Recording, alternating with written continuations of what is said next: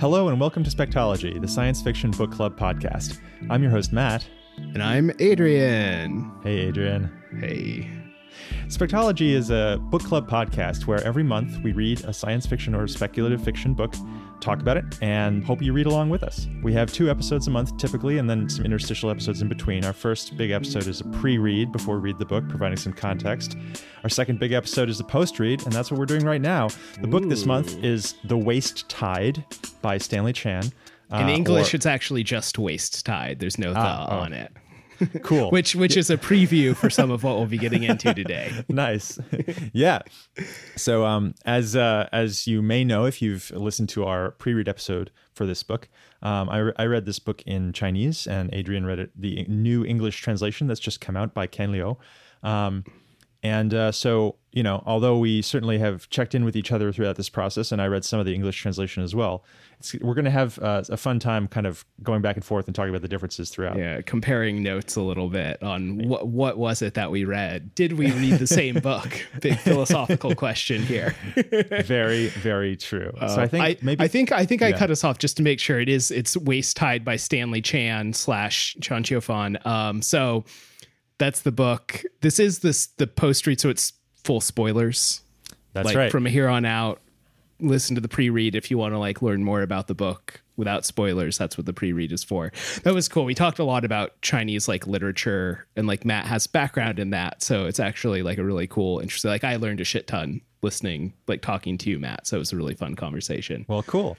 So Yeah, and um, so full spoilers, like Adrian said, and the other thing, of course, is that we should do some content warnings. So Yes. in our in our pre-read episode, um, we neither of us had actually read the book at all, and we were not aware of the content of the book. We have since learned through reading the book that there Mm-hmm. are actually a lot of things that need content warnings for this book, a whole lot. So you Right. want to. And we'll talk about them. I think a few of these too we'll talk about more or less, but like you can also count these as content warnings for like the episode that we're recording currently. Absolutely, we are probably going to talk about a bunch of them. Um, so in more or less off- detail. right. right. Yeah. Yeah. First off, which is more in the Chinese version than in the English version, interestingly enough. Yeah, lots of sexual assaults and rape. Um, And uh, just to say a little bit more about the difference there, um, one of the biggest differences uh, that I observed between the Chinese and English version is that the Chinese version has a lot more explicit sexual violence than the English version. Right. So, in addition to the fact that some scenes are made more intense in the are, are more intense in the Chinese version, there's at least one scene that doesn't even exist in the English version. Interesting. Interesting. so just- and we'll talk just so more you know. about this when we talk about translation. Um, that is to say, too, like it's not that this doesn't exist at all in the English language version, though. It's like much dampened, but still there. That's right.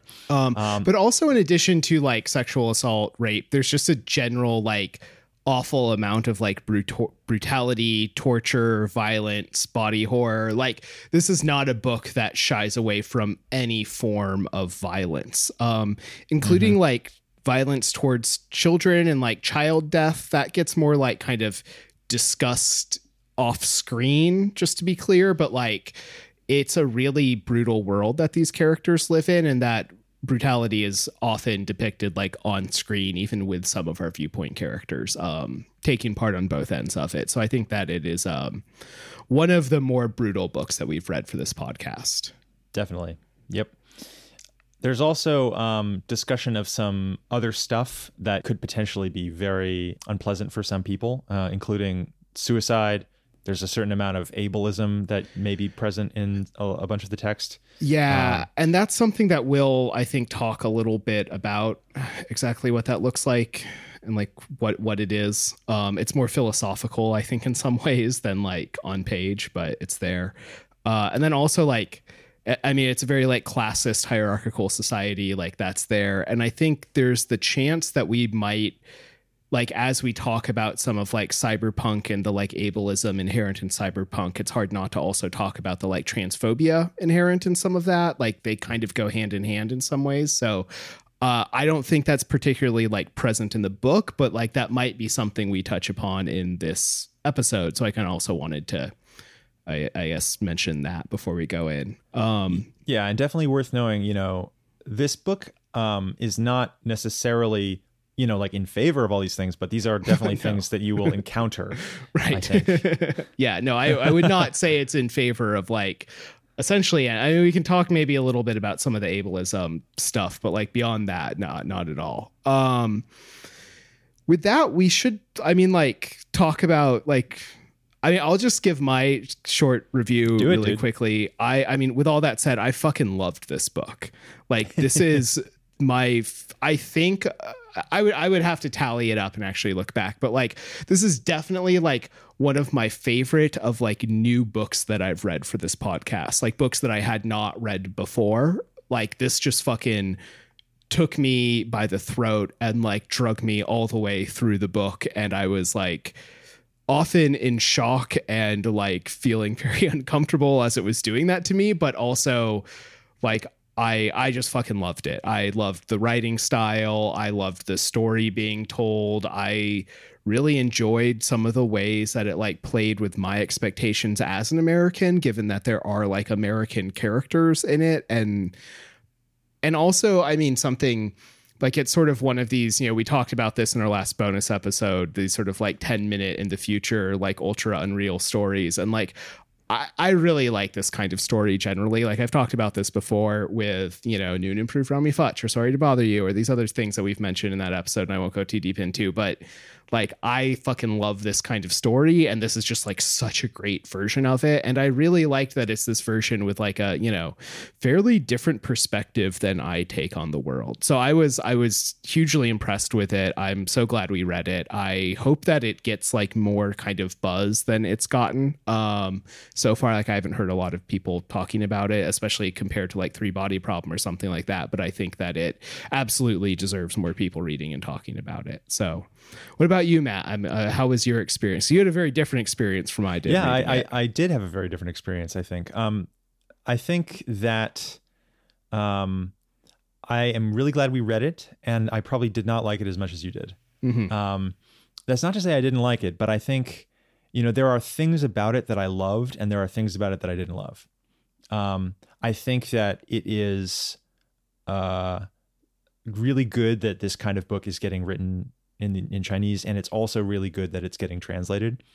Um, one of the things I really like about this book is that it is ambitious.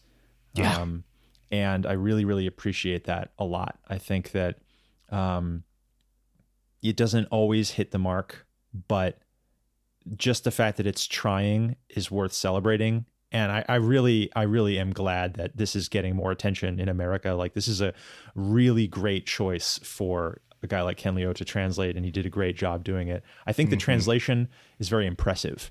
That's another thing I would say is that like um, this is the first time I've really gone deep to like look at the machinery of how Ken Liu translates, and it's it's awesome. He's he does a great job. Yeah, I mean, uh, you know, I obviously have not read the. I, I you know, for I don't read Chinese or speak or anything, so I have no knowledge of how the translation fares as a translation. But like as a piece of art, like as a piece of literature, it's fucking awesome. It's so good, and so it's really good to hear that it's also good as a translation. That it like works on both wavelengths is just so phenomenal. Absolutely, it definitely does. Yeah, so major props to Ken for this. Totally. Um, so yeah, I mean, I think um, as far as the specific things that I did and didn't like about it, I th- I'm sure we'll get more into the details as we go on. But um, I yeah, think, maybe maybe like what's your you know sort of like top level like what's one thing that really worked for you and one thing that did, really didn't work for you. Oh yeah. Well, so like I said, there are a lot of things that really worked for me, and one of them was ambition. The ambition of the book. Another thing that really, really worked for me um, is the uh, politics of the book. I would say. Um, the book has a pretty complicated uh, set of relationships um, between different political and economic classes um, that represent people not just within the same political grouping, but like across political groupings and Yeah. within political groupings. And it just does a much, much better job of rep- of like in the context of a uh, fun and exciting story representing a pretty complicated and subtle set of relationships that are that's a lot that ends up being a lot closer to the reality of like global economic culture like the the, the Right. you know more specifically, I mean like you know you have Americans and Chinese people, and you have people of different economic classes in all the different in, in various different groups, um, and the author does a really like Stanley Chan does a really really good job of of like accurately portraying a lot of different viewpoints that are governed by a lot of different kinds of material interests um, that emerge from different places and then collide with each other and like ha- what happens then you know? It's really impressive. And and like books that have stories that are this action filled like don't usually do that. Like they they're not that subtle you, typically. You know they just don't have the time for it. Um, but this book does. A thing that didn't work for me as well a big thing that comes out to me is i felt unsatisfied with mimi's character. Um, in english her name is mimi in chinese her name is xiaomi. Her character I, to me was a little bit too um, similar to like a, a joss whedon uh, female uh, superhero character. Yeah. um, a little tropey and a little um, reminiscent of like river from firefly for instance or right. um, or uh, you know other similar characters. It's actually, I mean, I think it's a relatively common cyberpunk trope, actually. yes. Yeah. Um, and that to me was something that I had a hard time with, especially given the much heightened levels of sexual violence in the Chinese version. Um, interesting. Oh yeah, that is interesting that that would actually like put that in a very different light. Yeah. Um, that did not work for me as well. I I don't think that there was I I think like I trust that Stanley Chan is is like is like shooting for something that isn't that. And so like I don't think this is like a inevitable um structural problem with like his work or something like that, but I don't think he succeeded at at like really hitting the mark with this this part. Right. Yeah, that's interesting. I mean, I think I would 100% agree with you on each of those point. Like, you know, I loved the ambition, and that's part of, I think, you know, I think a lot of this is probably like you and I are going to agree more or less on any part we liked or didn't like. And what's going to be different is like how that affected our overall, you know, like we're going to have all the same like uh, constants, but the like equations we plug those into are going to, you know, like mine's going to involve like more division and yours more subtraction or something along those lines. um, I, I don't even know what I'm saying at this point. I yeah no that's that's really interesting, especially the point about Mimi because Mimi was a character who for me like I really liked the way she was handled in the first like half, maybe even two thirds of the book, and it was really towards the end that I, I began agreeing with you on her character. Like she seemed to like uh like lose more and more agency, and it was unclear to me exactly to what degree that too was like based on gender, what degree that was based on class, what degree, you know, it's like there's sort of these tropey elements, but the tropey elements, like, I don't know if I'd fully agree with you that she's like a, a River Tam type or whatever, but I, I, I see what you were like, what you were saying with that. I think that dampened my enjoyment less, but like, I do wonder talking about, you know, that some of the context around that was changed like might have also really changed the way that enjoyment you know like what i was able to dampen like what dampened and what didn't to what degrees. Um cool. Well so that's Yeah. a you know i think now we should dig in a little bit like deeper into some of these you want to you want to dive dive into this I don't know dive trash, into this trash water pool this waste this waste This tide. is a hard one because like the you know we were talking before like there's just so much to talk about in this book that we're There not really going to get even close to all of it and we already had like a much longer than average pre-read and a bonus episode that unlike most bonus episodes was also essentially devoted to this book and it's like still Yeah. not enough for us to be able to like have a full single Yeah. post read so i think that's maybe another testament to like the ambition of the book and just Oh, like oh yeah. it deals with so much and like you know it deals with some of it better than others right? Like this this thing of like density we've talked about before. Like it has more Yeah. depth in some places than others but like it's trying for all of it Oh and yeah, like It- you know it's, the interesting rare for all of it. It's the rare sort of action story that has informational footnotes. right. You know what I mean? Which Yeah. this book does in both Chinese and in English, and they're different They're because different. it expects you to know different things depending on which one you're reading. on which audience you are. Cool. So actually one thing I kind of wanted to like touch on really quickly. I don't know how long this will take. I don't think long, but it's just sort of the like we had this whole episode about, you know, genre and ultra unreal and like Chinese science fiction and like so we've talked about this a lot and sort of like maybe thinking a little bit about like what lineages exist here. Like I've mentioned cyberpunk. Like we obviously talked about the ultra unreal. I think it fits within that. You know, there's this clear like eco fiction thing going on, although the degree to which that is like in lineage with American eco fiction is like unclear to me, particularly because I don't read a lot of like eco fiction or, or or whatever it's called these days. Um, but that's really interesting. I mean, like reading this, one of the books that I kept thinking about, both in terms of like content and also in terms of writing style, was The Wind Up Girl. Mm-hmm. I kept going back to that book as this, as particularly in the way that it's told from like a lot of different points of views, like any one of which points of views could be like the antagonist to like another point of view. And some of them are just like selfish and in it for themselves and some of them are actively against each other and some of them like Right. don't even fucking know the other one exists for like half the novel. Um and like that writing style as well as being about this impoverished area it- it- yeah it- like i thought a lot of that book while reading it i think this is better than wind up girl frankly I Like, I, enjoyed it more a lot more Yeah, definitely. There's another a couple of things. I agree with those things. I would also say that the lineage of like dystopian anime is pretty big. I dystopian yeah. anime and manga is huge. I mean, Akira is all over this book, I think, and uh, so is Ava. So in the english version there's a section where like they name the like the big buddhist like killing robot um like they name it ava after evangelion in the english version like they explicitly just do that and Oh, i was wondering really? if that was Did in I the miss chinese that? version I don't remember what they. Right. It's at the very think- it's like after Mimi has inhabited its body and they like move it at some point. They like I'm pretty sure they like oh, call Oh, it they, they call it name it Ava and they call it Ava based on like an old like TV show with like monsters. And it's like very clearly Evangelion. Yes, I remember a clear Ava reference. I may be thinking of that exact thing. Are there references?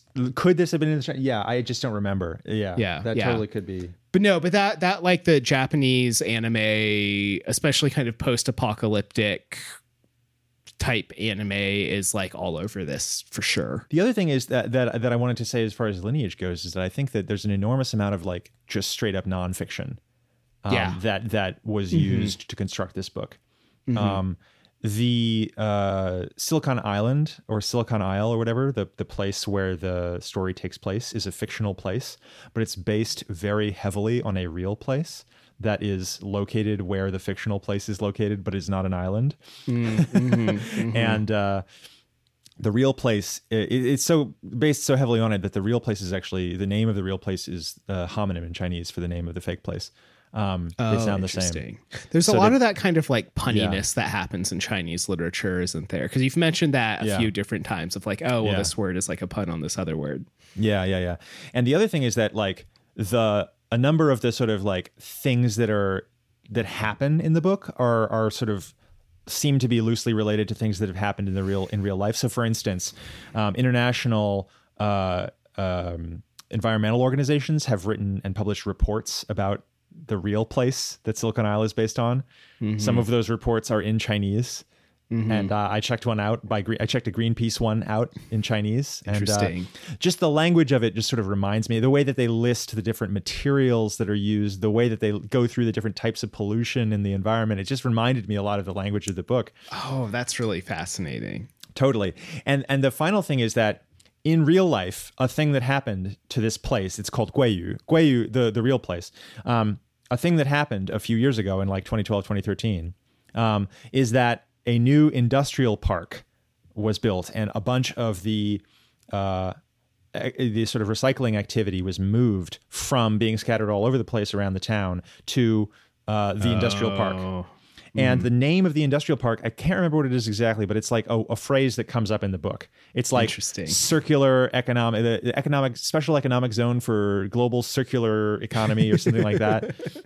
It's like this exact same phrase that that comes Right. up at one point when Scott is talking about, or maybe not Scott, but somebody's talking about, Right. uh, you know, That's really interesting because this book in Chinese was published in like 2013 or 2014, and Right. obviously like, Around that time. before that. So yeah.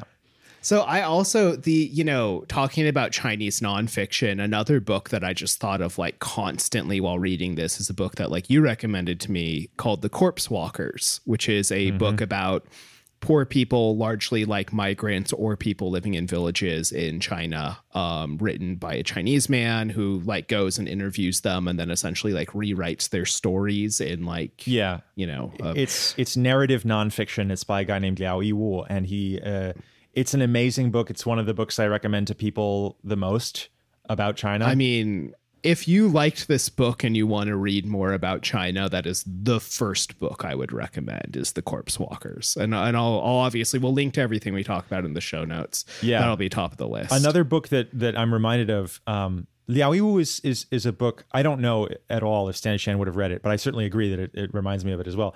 Another book that I don't know that he would have read or not that remind that I'm reminded of is Factory Girls. It's another book that I recommend the most. Factory Girls is like narrative nonfiction about young women in southern China, in like Guangzhou, relatively close to where this this story takes place, who are migrants who are very poor and their lives, and the, just following them over the course of years.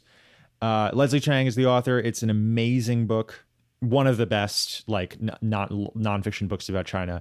The fact that it's about women, young women in particular, I think it- one of the one of the things like the contra- the contrast between the young women depicted in, in that piece of nonfiction and the the single young woman that we get in this book is is that kind of contrast is that it's one of the things that should, that sort of makes me uncomfortable with the way Mimi is portrayed. totally. That's really good context. I'll have to pick that up because I just like was so into Corpse Walkers and the way like you know and you know i think part of why i like that too is i've talked about a lot about secondhand time by svetlana alexievich Amazing and book. it's like a si- very similar kind of like project that the two authors are like taking on in those two books um, even though they're about very different times and places so you know that's obviously like that kind of narrative nonfiction about like working people and like people living their everyday lives is super super fascinating to me i always There are, yeah. If people are interested, there are other books like that about China that are also good. China Mm-hmm. Candid comes to mind.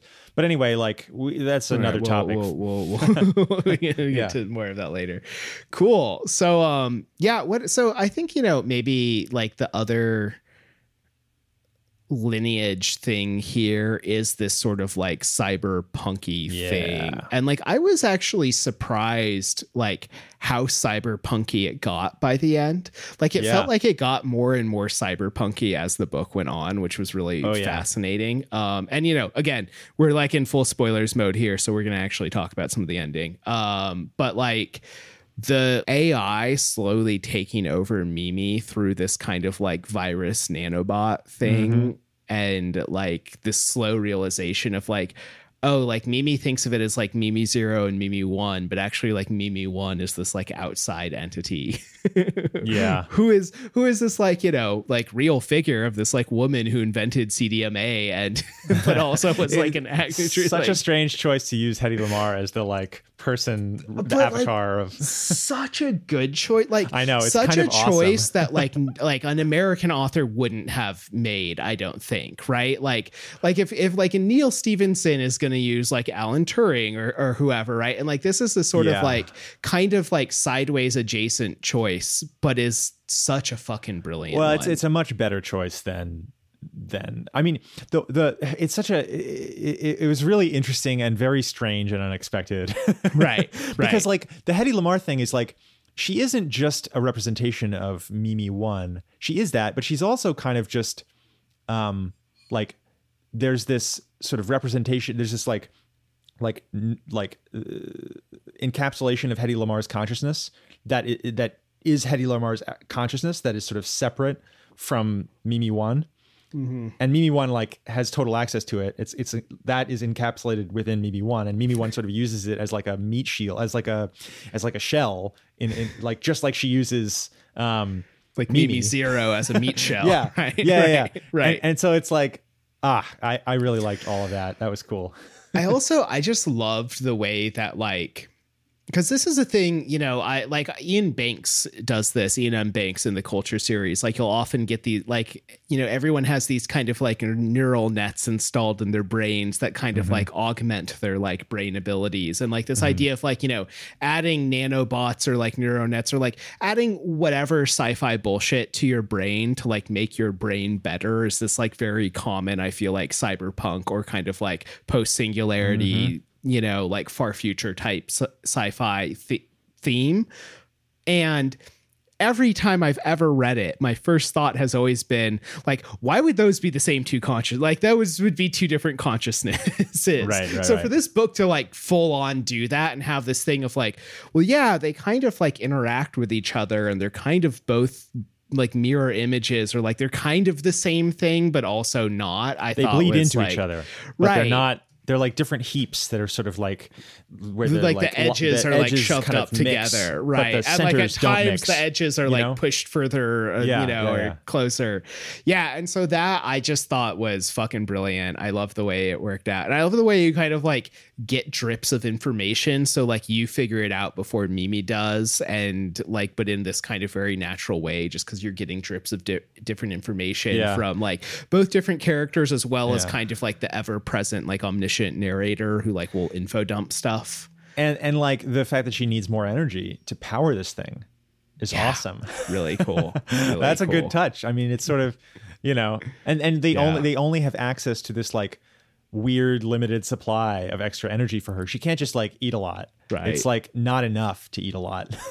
Well, again, that also that actually reminded me of Evangelion immediately, where like a big thing is like they have five minute sour power supplies once they get disconnected from the grid, and like I always love that where it's like, yeah, you have the super powerful thing, but like it's like shitty to use, like it's hard to use. It will burn Mm-hmm. Yeah. you out to use it. I think Ava and Akira are all over this book. 100%. Like, all over. 100%. You know, like Akira too. I mean, I think Ava's maybe more obvious in a lot of ways, but I thought Yeah. of Akira a lot because of the the sort of similarity between the powers that Mimi gains and like psychic powers. Oh, right, totally, totally. like the fact that she can kind of like project her consciousness uh, like o- through the air and like take control of other objects right through know? the network or into machines or right whatever. right it right is, i mean obviously the sort of explanation that we're given is is not that she's psychic but it just ends up working works the a same lot way. like that stuff you know You know, this is a conversation that we had a little bit I- in an was just thinking episode that. that. that isn't going to come out for a couple of months, but like about like psi powers and how those like mer- morphed into like we still have psi powers in science fiction. Like they used to be all Mm-hmm. over golden age science fiction and like we still have them in science fiction. They're now just like network powers instead of psi powers. you know, it's like Yeah. the veneer has changed, yeah but the it's like a different effect is the flavor though and it's kind of interesting to think about what the di- change in the flavor means for the change in the thing I mean, one of the interesting thing, another yet another really fascinating thing about this book that is also, I think, a cyberpunk thing is that there's something, there's a lot of mysticism kind of baked into a lot of the discussions in the book about technology and about like the world, mm-hmm. mysticism or religion. I mean, like there's, you know, depending Yeah. on which Oh, part we're talking about, there's a lot of like sort of hallucinations or like you know thinking about god or religion or the or the sort of mm-hmm. mean the greater meaning of things. And all Or that like, stuff you reminds me of yeah Caesar's parents and the way that they, you know, choose like their religion affects like the way they raise him and like the, you know, the way they actually like treat their own bodies and this kind of stuff. Like I really enjoyed that. Yeah. Oh yeah, and like there's the uh, it, this is another really great thing about the book is the way that it like very carefully and sympathetically portrays a lot of different kinds of religious beliefs Yeah. interacting with each other. Yeah. Totally. It's so much better at doing that than like 99%. like I, I don't know what you'd even compare it to because it's in a different league of doing that just way better. Right. you know you've got on the one hand you've got um Boss Luo who who you know is the is the the head head of the Luo clan and one of the sort of you know people who's kind of an antagonist but is also portrayed very sympathetically he believes in uh, sort of local Chinese folk religion, um, which, like, even calling it a local Chinese folk religion, I think that's like. Well, but it's thing more complicated than that because he actually is a practicing Buddhist, but Right. is kind of pressured into doing these like local Chinese folk religious Right. like elements. Exactly, exactly. Um, that's a classic. That's a classic sort of situation for an educated person, like an educated sort of like wealthier person who's like lives in like a you know place that's far away from the capital to be in in Mhm. Chinese history. Um, and like his, but what's what's really cool, eh, it's complicated, of course, but you know we're given this this sort of version of um, the folk religion that is perhaps from a certain perspective less sympathetic than the Buddhism that he himself takes more seriously. But just because the the the shaman Mm-hmm. the woman, whatever, witches, yeah. Yeah. they call her a Uh, witch in the English yeah, translation. sh- just because she's like a, a total scam artist, basically, Right. Or like a liar. They call, I guess they call her a liar. But, but like, despite that, you know, I mean, I think we're not, and, and you know, we're not meant to think that the waste people are, um, total idiots for believing as they do in a lot of sort of superstitious stuff. I, I, I think that we're meant to sort of. I don't think I think it's a, a very sympathetic portrayal of people believing in, in in lots of different things I agree. so yeah, even in the in the sort of ceremony that that the witch runs where Mimi and um Luo Zixin are the uh, boss Luo's son are are kind of in this in this ceremony together even in that ceremony which goes of course horribly wrong and and like you know is kind of was kind of a fake from the beginning because of the witch Mhm. it's still there's still a sense that you know thanks to the fact that Mimi actually does like quote unquote real magic like thanks to the fact that there is this sort of actually miraculous result there's this weird thing that happens where it almost like lends credence to the superstition because of the way it actually turns out right. you know and like and, she and- might have been wrong, but she was also right. The witch. yeah and then and then like you know i almost get the sense that that's kind of how some of um uh kaizong's uh thoughts you know end up at, by the end of the book like Mm-hmm. I think he so. of course comes from this like evangelical fundamentalist family or whatever Mm-hmm. but like and, and but he doesn't believe in that stuff himself he believes in like the laws of history or whatever the um, Right. but by the end of the book i mean he's seen he's seen some shit and like you get the sense almost that he like is just his mind is more open to like whatever Yeah. well, I mean, like, you know, he's seen some shit and like the eye that he saw that shit with, he like lets degrade and like keeps in the state Yeah. in which it saw it. And it's like, I mean, that's just such this perfect metaphor at the end of it for for exactly the ways in which he's like, you know, a little bit less sure of like that he knows everything a Yeah. little less like sure of himself while also being like more sure of himself in other ways um i guess like more humility but also like more confidence Yeah, very true. More confidence for sure.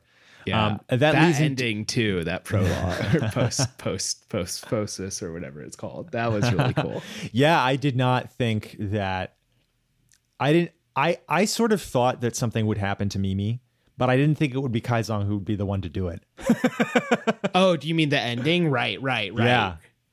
yeah that was really that was really interesting i mean like there were somewhat you know this is moving away from some of the themes we're talking about right now but like i was thinking about that before recording today because i finished the book yesterday and i've been thinking about it a lot and you know that mimi zero like mimi herself like you know in so much as there's like a true anybody like the kind of truest form of mimi is the one who's like no like pull this trigger like i don't want to do this anymore is like in some way gives her this like agency through this process. But like also in another way is this like kind of fits in with this like tropey like you know women being the like you know impetus for like men to do their like real stuff. Um which also shows up you know i mean like kind of mimi is this object for kaizong caesar you know kind of whatever you want to call him. Um he's given different names throughout the book. Uh right like and she's often this like kind of damsel even while she is going through her own adventures and has her own stuff going on like it's not full on like damsel in distress mode. Like that's how he views it. That's not how necessarily anyone else views it right? Um and that is like i think i think there's some amount of like that is his moral failing that the book judges him for a little bit. Like i don't think that's necessarily like the book being like oh she's this damsel and like he should be taking care of her. But then at the same time there is um what's his name when um something when uh the the yeah Li Wen um he you know his sister is actually that right? Like his sister who is like brutally killed by knife boy is actually just like his whole reason for being is like by you the know way, this is her. another uh, one of the differences between the Chinese and English versions is that in the Chinese version, his sister is raped uh, before she is killed. interesting Um, and the language is very similar. She's raped in a very similar way to the way that Mimi is raped, which is not by a tentacle machine, but by Knife Boy. Right, right. Yeah, and this is where we should like these this is Yeah. the a big difference between the two books, between the two or the original and the translation. I, I don't know exactly how to talk about this. Right. Um but like in the Chinese version, I, I guess according to you, like, because you told me like, oh, there's this rape scene, like, be aware, and like I got to it and passed it, and it's like, where, where's the rape scene? Like, it was terrible, it was awful, Yeah. but like I did, I thought it was explicitly Yeah. not a rape scene, and Yeah. like it turns out, you like you've read both scenes and they're Right. actually different. Oh, they're very different. So in the English version, for instance, this is very explicit. So forgive forgive me um, you, if you if you don't want to listen to some even more explicit discussion of what happens. Um, Right, we then- might yeah skip forward to This- five minutes. Skip skip forward a bit. In the English version, there's a line that says she like was thankful that he didn't actually pull down her pants or something like that. right. Not only does that not happen in the Chinese, he he pulls down her pants and he does and there's a lot of very very specific language about the things that he does to her. Um, it's very explicit. Um, when I first read the the knife boy raping Mimi scene i- in Chinese, I was like, I had to put the book down. It was like way too intense for me, and I like, and it kind of came out of nowhere as well. It's like the beginning of this part two of the book, Yeah. and I didn't expect it at all. Um, Right. and and I was I was really kind of turned off by that. Um, and I had a very interesting rea- and complicated reaction when I learned that the English version like massively tones it down because I can totally see why you would want to tone that down. Like I thought it was a bit much. But then it kind of changes how the entire rest of the story feels because in so many ways that scene is this pivotal moment in the story that explains why a lot of the characters do the things they do afterwards. And the ferocity and insanity of that scene is kind of like the justification to many of the other characters for the things that they do afterwards. And the ferocity of the scene involving Li Wen's sister is the justification for the things that he does, for his like kind of being fucked up. Right. Now, This is like, interesting because it. So you know, I obviously only read the English version, and unlike you, like I had some warning going into it that it was going to be like this really brutal chapter at the beginning of part two, um, because you warned me, which I you know actually appreciate.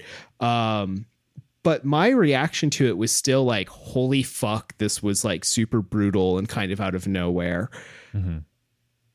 But also like it it seemed to me like, you know, there was no like obviously like penetrative sexual assault or whatever, but it was like an incredible like mental torture scene where mm-hmm. like, you know, Knife Boy is still like getting off on her pain in a very like explicit way where like he's hooked up to this machine that gets him off when she feels pain right? Like like mm-hmm. that it's like her neurons are like transmitting like her Right. pain and that's getting you know turned into his pleasure.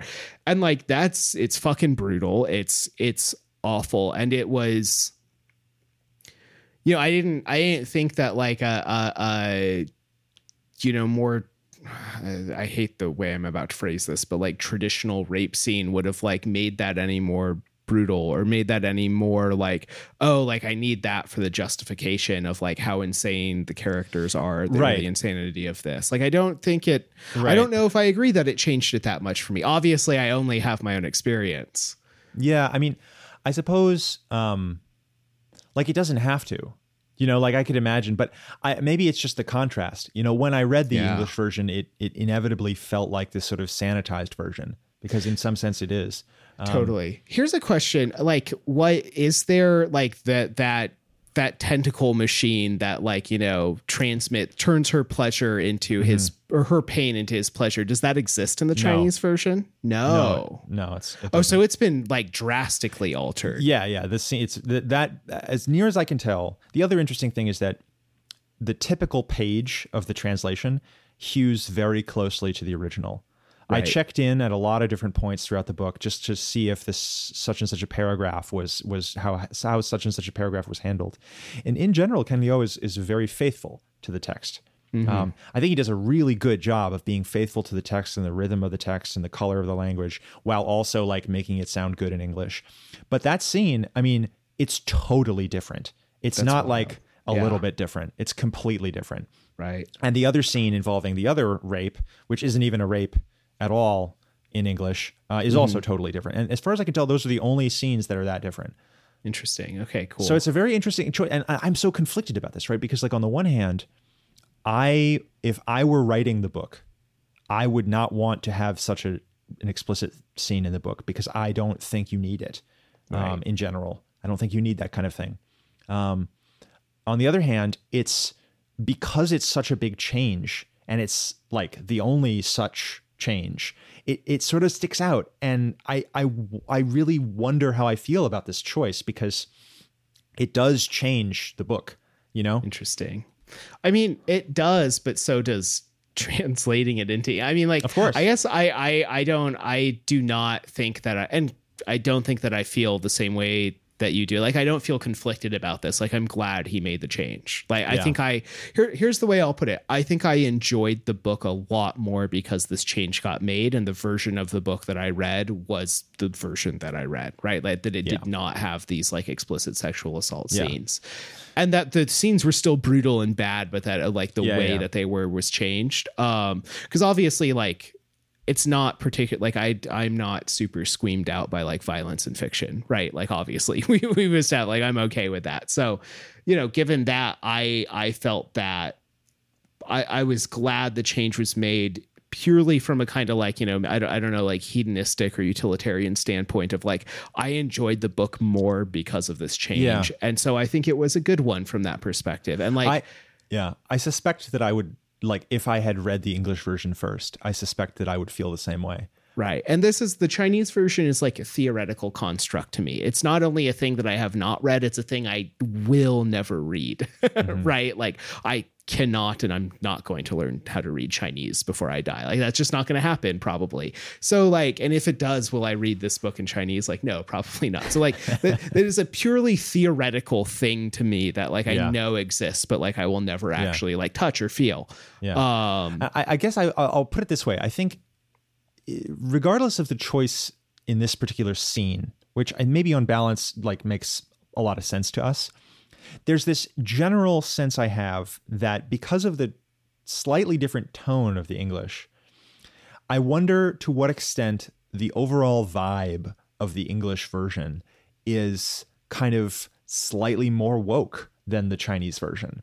And like the choice to do that, if if like in as much as it was done and in as much as it was conscious, is a very interesting choice to me.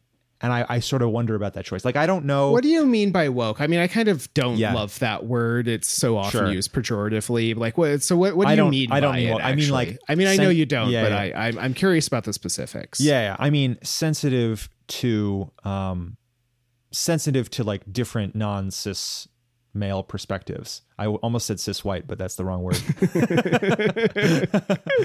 um, so right, for right. in this case, it would be sensitive to like the perspectives of people who, um, you know, are women or people who are poor or people who are, um, perhaps differently abled or people who are, um, Right, right. you know, in any other of the countless categories that may potentially have an issue with some of the themes and text of this book. I mean, there's language. I'll give you an example. There's language in the Chinese version. Some of the like choices of some of the like turns of phrase in the Chinese version are sort of traditional. So uh, here's an here's a very specific example. Yeah, that's at some point at the end of the book, um, uh, Li Wen calls himself a coward. Mm-hmm. I don't know if you remember this. He's like really upset with himself. Uh, oh yeah, because he wants Yeah, to I- kill. He he wants to kill Knife Boy, and he Right. like also doesn't want to kill Knife Boy, and so he calls himself a coward to try to psych himself up into killing Yeah. Knife Boy. He does it too when he's like dangling over the bridge and that kind of thing. Like in the Right. end, he like can't actually like be the action hero. Yeah, yeah, ways. yeah. The the the fact that at that point, basically, like n- he's remembering, he's like thinking about Knife Boy's uh, rape of his sister, Mm-hmm. and like there's this, there's this very traditional kind of masculine role thing that he's doing, which I think just kind of comes to the fore a lot more, given what has happened to his sister in the Chinese version. So weird. I so disagree, given that like that was the very first thing that I thought. Then was like, wow, this is so like this. It was it was actually surprising to me. Like, oh, this is this kind of tropey. Like everything he's doing is for his like dead sister who was like mm-hmm. brutalized, and you know like obviously kind of raped off screen. Like it didn't happen on screen but it was clear that mm-hmm. like that was implied and that she had been killed and he saw her death. I mean like you don't need the rest of it for like that to be this like motivation for him. So like i i don't know. I'm just finding myself like like that that came off in the same exact way to me of like being like uh, I don't know, regressive or, whatever, right? But like, Yeah. uh, but like being very traditionally male. Okay, well that's good. That's good. Yeah, Yeah. I mean, I, I that is kind of how it came off to me, and um, I guess I'm glad that it, it makes it, it's less. Uh, I don't know if it's what what the right word is. It's it's um, it makes sense to me that that would come across in both ways. But I just sort of was something I was thinking about when I was reading. Um, right. there's yeah i mean it's interesting too because i of course the other this now gets into my own head like when i read chinese when i like hear certain words the associations i have with chinese words are not always the same as the associations i have with the corresponding english word Right. so i was going to say for the the word for coward um which is like uh you know it, it, to me it, it sort of reads as more the the the word that is used in Chinese involves the character for dick.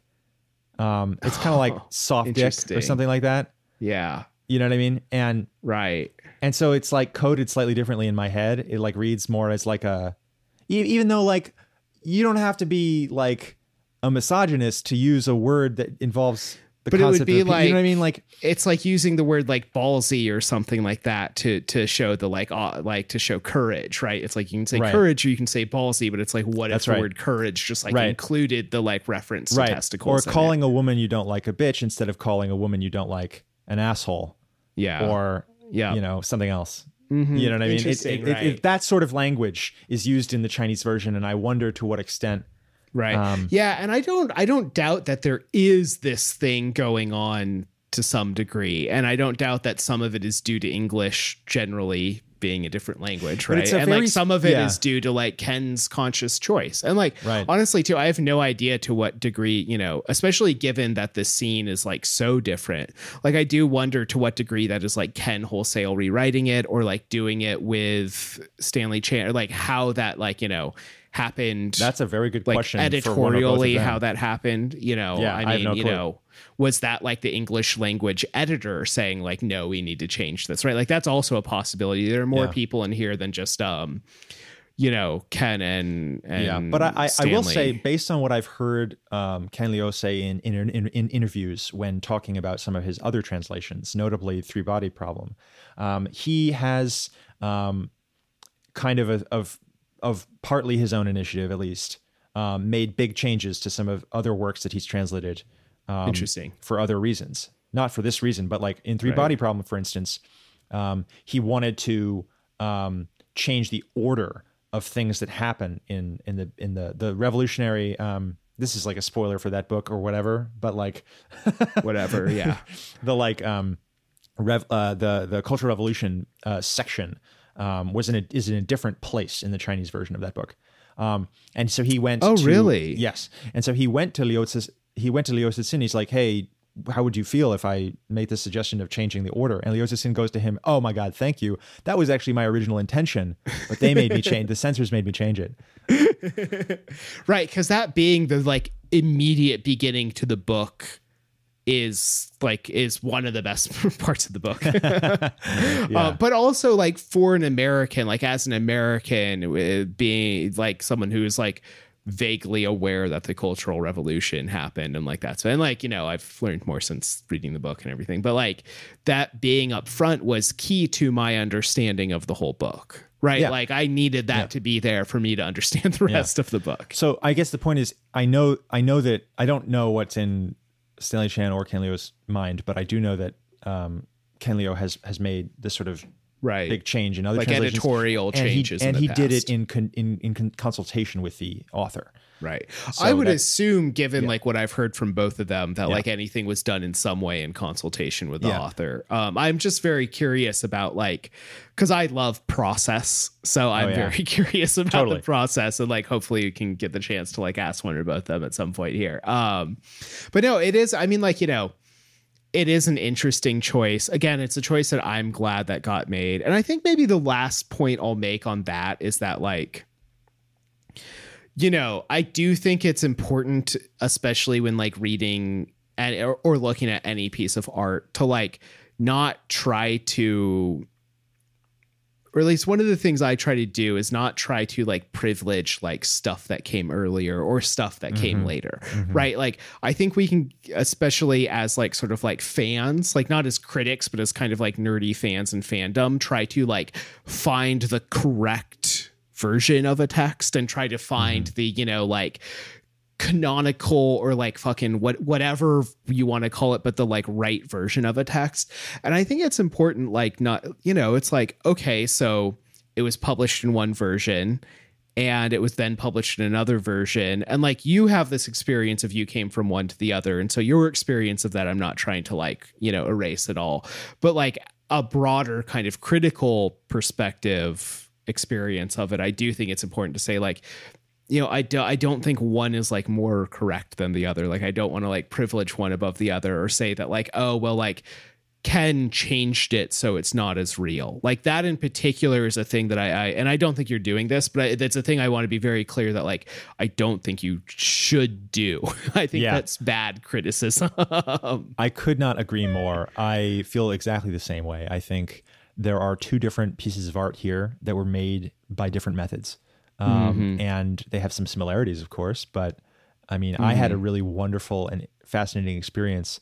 Um, you know, enjoying at least parts of both of them. Um, and like, I can see why somebody might want to do that. I mean, like, hey, like I, I, I got a lot out of comparing the two. It was really fun for me, yeah. and they're that that only works because they're different and they're both valuable. Um, and anyway, it's it was a really fascinating exercise especially because of these differences and to think about like getting to see the inner workings of how ken made some of the choices that he made even though i don't know why of course because i'm not him and i haven't asked him but getting to see how that happened was really cool. Yeah. Very very interesting. No and and like you know i am envious uh, to some degree of like like you have this ability to have you know uh, this fuller experience than I do. well, we, uh, we, shouldn't privilege that either, right? Because like, like fair, fair, totally, totally. Yeah. But like you have this ability to look into the process in a way that I don't. Right. And like as, as someone who loves process, like, you know, I would love to like read the documentary about the like, you know, translating of the novel. and like you get closer to that just by the by nature of the way that you read that. So that's cool. Did you want to say anything else about like translation, maybe more generally or philosophically? You know, I know this is something you and I have talked about wanting to talk about because we're both like into language, obviously. Yeah. I mean, there are so many things to say about it. Right. That's a big topic. Um, it, you know, I almost want to leave that as a as a separate topic for another another episode. But there's just maybe like one other thing that I'll say about this book. It's not really even a comment about the translation so much as it's a comment about the Chinese version. I'll just say a little bit about what I think about Stanley Chan's Chinese. Cool. I think that he's a better writer in Chinese than a lot of Chinese sci-fi writers. Um, he is he has like a a bigger vocabulary, and his decision to use dialect throughout the book is totally fascinating. And like he does these really interesting things with dialect, which by the way work very differently when they're presented in Chinese than the way that they work in English. Yeah, that was clear to me. Actually, can you talk a little bit about how it is different in Chinese? Because I feel like this is something that I understand a little bit through the linguistics work that I've done, like you know, dialect, topolect, language, like the ways Yeah, in which yeah. these So- are like fuzzy categories. Yeah, so I think actually that Ken's use of the word topolect is correct. Um, Yeah. Topolect is a word that I believe was introduced by the sinologist Victor Mair in uh, a paper that he put out like in the early 90s or the late 80s or sometime around there. I think it's a more accurate way of referring to what are different languages, basically Right. but it, it's a way of referring to these different languages that more closely mirrors the way that they are discussed in Chinese. Um, Right. Well, I mean, and the use of topo, like topography, like of of of shape and geography, as the sort of you know, it's like it's such an inspired choice. Like, uh, like I I had never heard the word topolect before before reading the Yeah. prologue to this book, and I immediately knew exactly what it meant. It's such Yep. a good word. Yeah, the critical thing about topolects is that they are um, in they they they they are they they are not clearly defined except in geographic terms, and so topolects can be mutually unintelligible, or perhaps they can be mutually intelligible depending on which places we're talking about, right? So if you imagine like two topolects that are like one town over from each other, two places that are like one town over, like well, I guess even in this case they could be mutually unintelligible, and that certainly does happen. But like, you know, it depends on the place. More often than not, Yeah, more often than not, towns not next to each other Yeah, are yeah. easier to understand each other than towns far away. depends on your point of reference. You know, if you are from someplace far away from those two places, you know, tough luck, Right. man. You're probably not going to understand them. Anyway, that's a typical thing in, in, in Chinese. The word that they use is fangyan, and fangyan is a word that means more or less topolect. It means the language of a place that isn't the capital. You know, it's generally used in reference to like the capital or like the cultural center or whatever, the government language or something like that. Right. And so, like many fangyan are many topolects are uh, understandable if you speak standard Mandarin. Um, Many are not. it depends on which one. and so that's it's like a incredibly useful word. So, I was yeah. actually curious, like when you mentioned sort of like the ways in which like Ken might have made this book like more sensitive, if the use of topolect was one of those ways. Yes, because like- that's a perfect example. Actually, maybe the better, much better than whatever I was saying before. Um, the idea basically is that like we have different choices when we translate a word. There are like multiple English words that might mean the exact same thing as the Chinese word, but like one of Mm-hmm. them is more politically correct than the other. So which do you choose? You know what I mean? And so I, Right. I I have a sense that Ken, being a sensitive guy who who might like want to sort of attract more readers rather than fewer, and like you know he has his own biases and whatever, like may have chosen to use more politically correct language when he had the choice, um, Right. without actually changing the meaning of what's what what's in the book. Right. And I think I think that, you know, I was really happy with the use of the word topolect both for like, you know, I think it's more politically correct and that is good. Like I think political correctness is a good thing.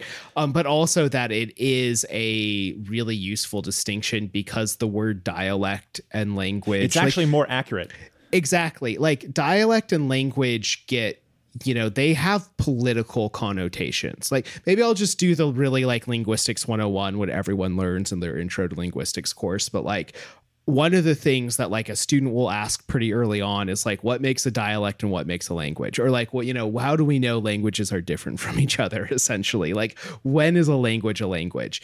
And the answer that like a, a linguist like someone who studies language scientifically will answer is that that's not a decision we make that's a decision that governments make. Like mm-hmm. we tend to view language as a political entity and like obviously like we work within the real world that involves politics and we also just use the shorthand of different languages because that's easy but in like everyday speech the question of like is you know Black vernacular English a different language or a different dialect from American English is not one that we can answer because it is not a question for linguistics. It's a political question ultimately.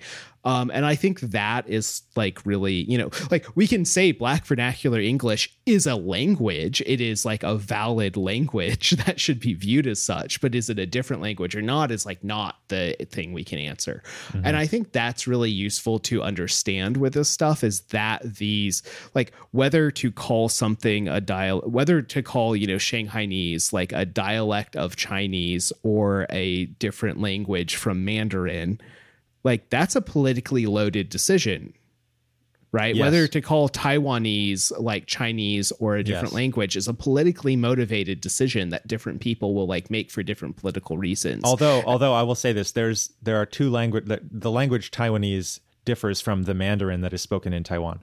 There right, are, those are right, actually two right. languages. That, yeah. that's, and that's that's another thing entirely. Um, right, but that that's what I meant was like the Mandarin, you know. Yeah.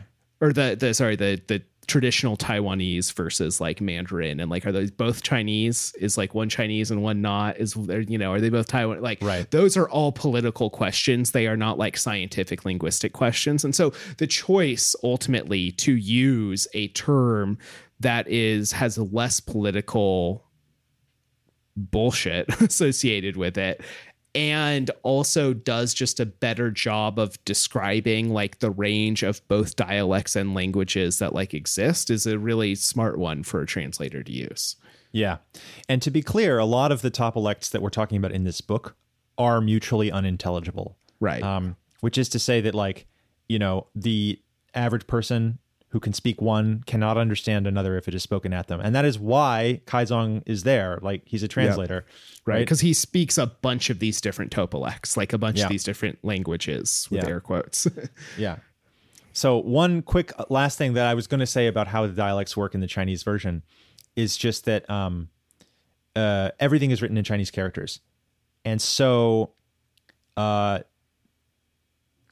dialects the way that dialects use sorry, the way that topolects use that's um, uh, I know topolects. you also have your your background yeah. and everything. The, the, way that the way that topolects use uh, the way that topolects are written is a fraught subject. Yeah, um, because it is also political. Um, this book, because it is intended to be read, um, is written in like the most common and widely read language, and so it is written all in uh, standard Mandarin characters. Actually, not all, and this is interesting. Right. Well, so and this it, is maybe like like standard Mandarin uses simplified characters. Right? Is that what you're what you're saying? It's using simplified characters, or is there something? No, it's a different distinction. Um, okay, it's written in uh, standard Mandarin characters, which are also simplified. Um, at least the version I got. You could also get a traditional ver- character version of the book. I'm sure that that exists. Oh, um, interesting. Okay. Um, I mean, it's a relatively easy transformation. Um, however, oh, it's relatively one to one. Yeah. Okay. Mostly. Sorry. Sorry. Sorry. This yeah. is this is the stuff I don't fully understand. Right. So I'm. So, however, um, dialects are, are are tricky because sometimes dialects are written in particular ways that differ from standard Mandarin writing. Mm-hmm. So Stanley Chan, I assume, since he is from Shantou, uh, speaks a local dialect, the, the local topolect. And as a result, some of his choices of characters are like particularly evocative of like I mean to me a, a, a, person who can read Chinese but who is not from southern China. The Chinese mm-hmm. I learned is not southern is not I didn't learn Chinese in southern China anywhere anywhere in Guangdong province. To me, a lot of the particular characters that Stanley used for certain words are like particularly evocative of like southern China. Like there's certain words that you could write with more than one character and like he always tended to write them with there's all these words and uh, there's multiple things that he's doing, but like a lot of the very specific choices he made about what characters to use are very evocative of southern China, and they're also evocative of different topolects. But critically, since they're all characters, um, the pronunciation of the writing, the pronunciation of the character is not like directly tied to the character itself, and so you know you when you read it, you don't necessarily know how to pronounce it in topolect form. Right. So if you're reading it and you don't know how to speak any of these topolects, you would just pronounce it as though it were Mandarin. Um, mm-hmm.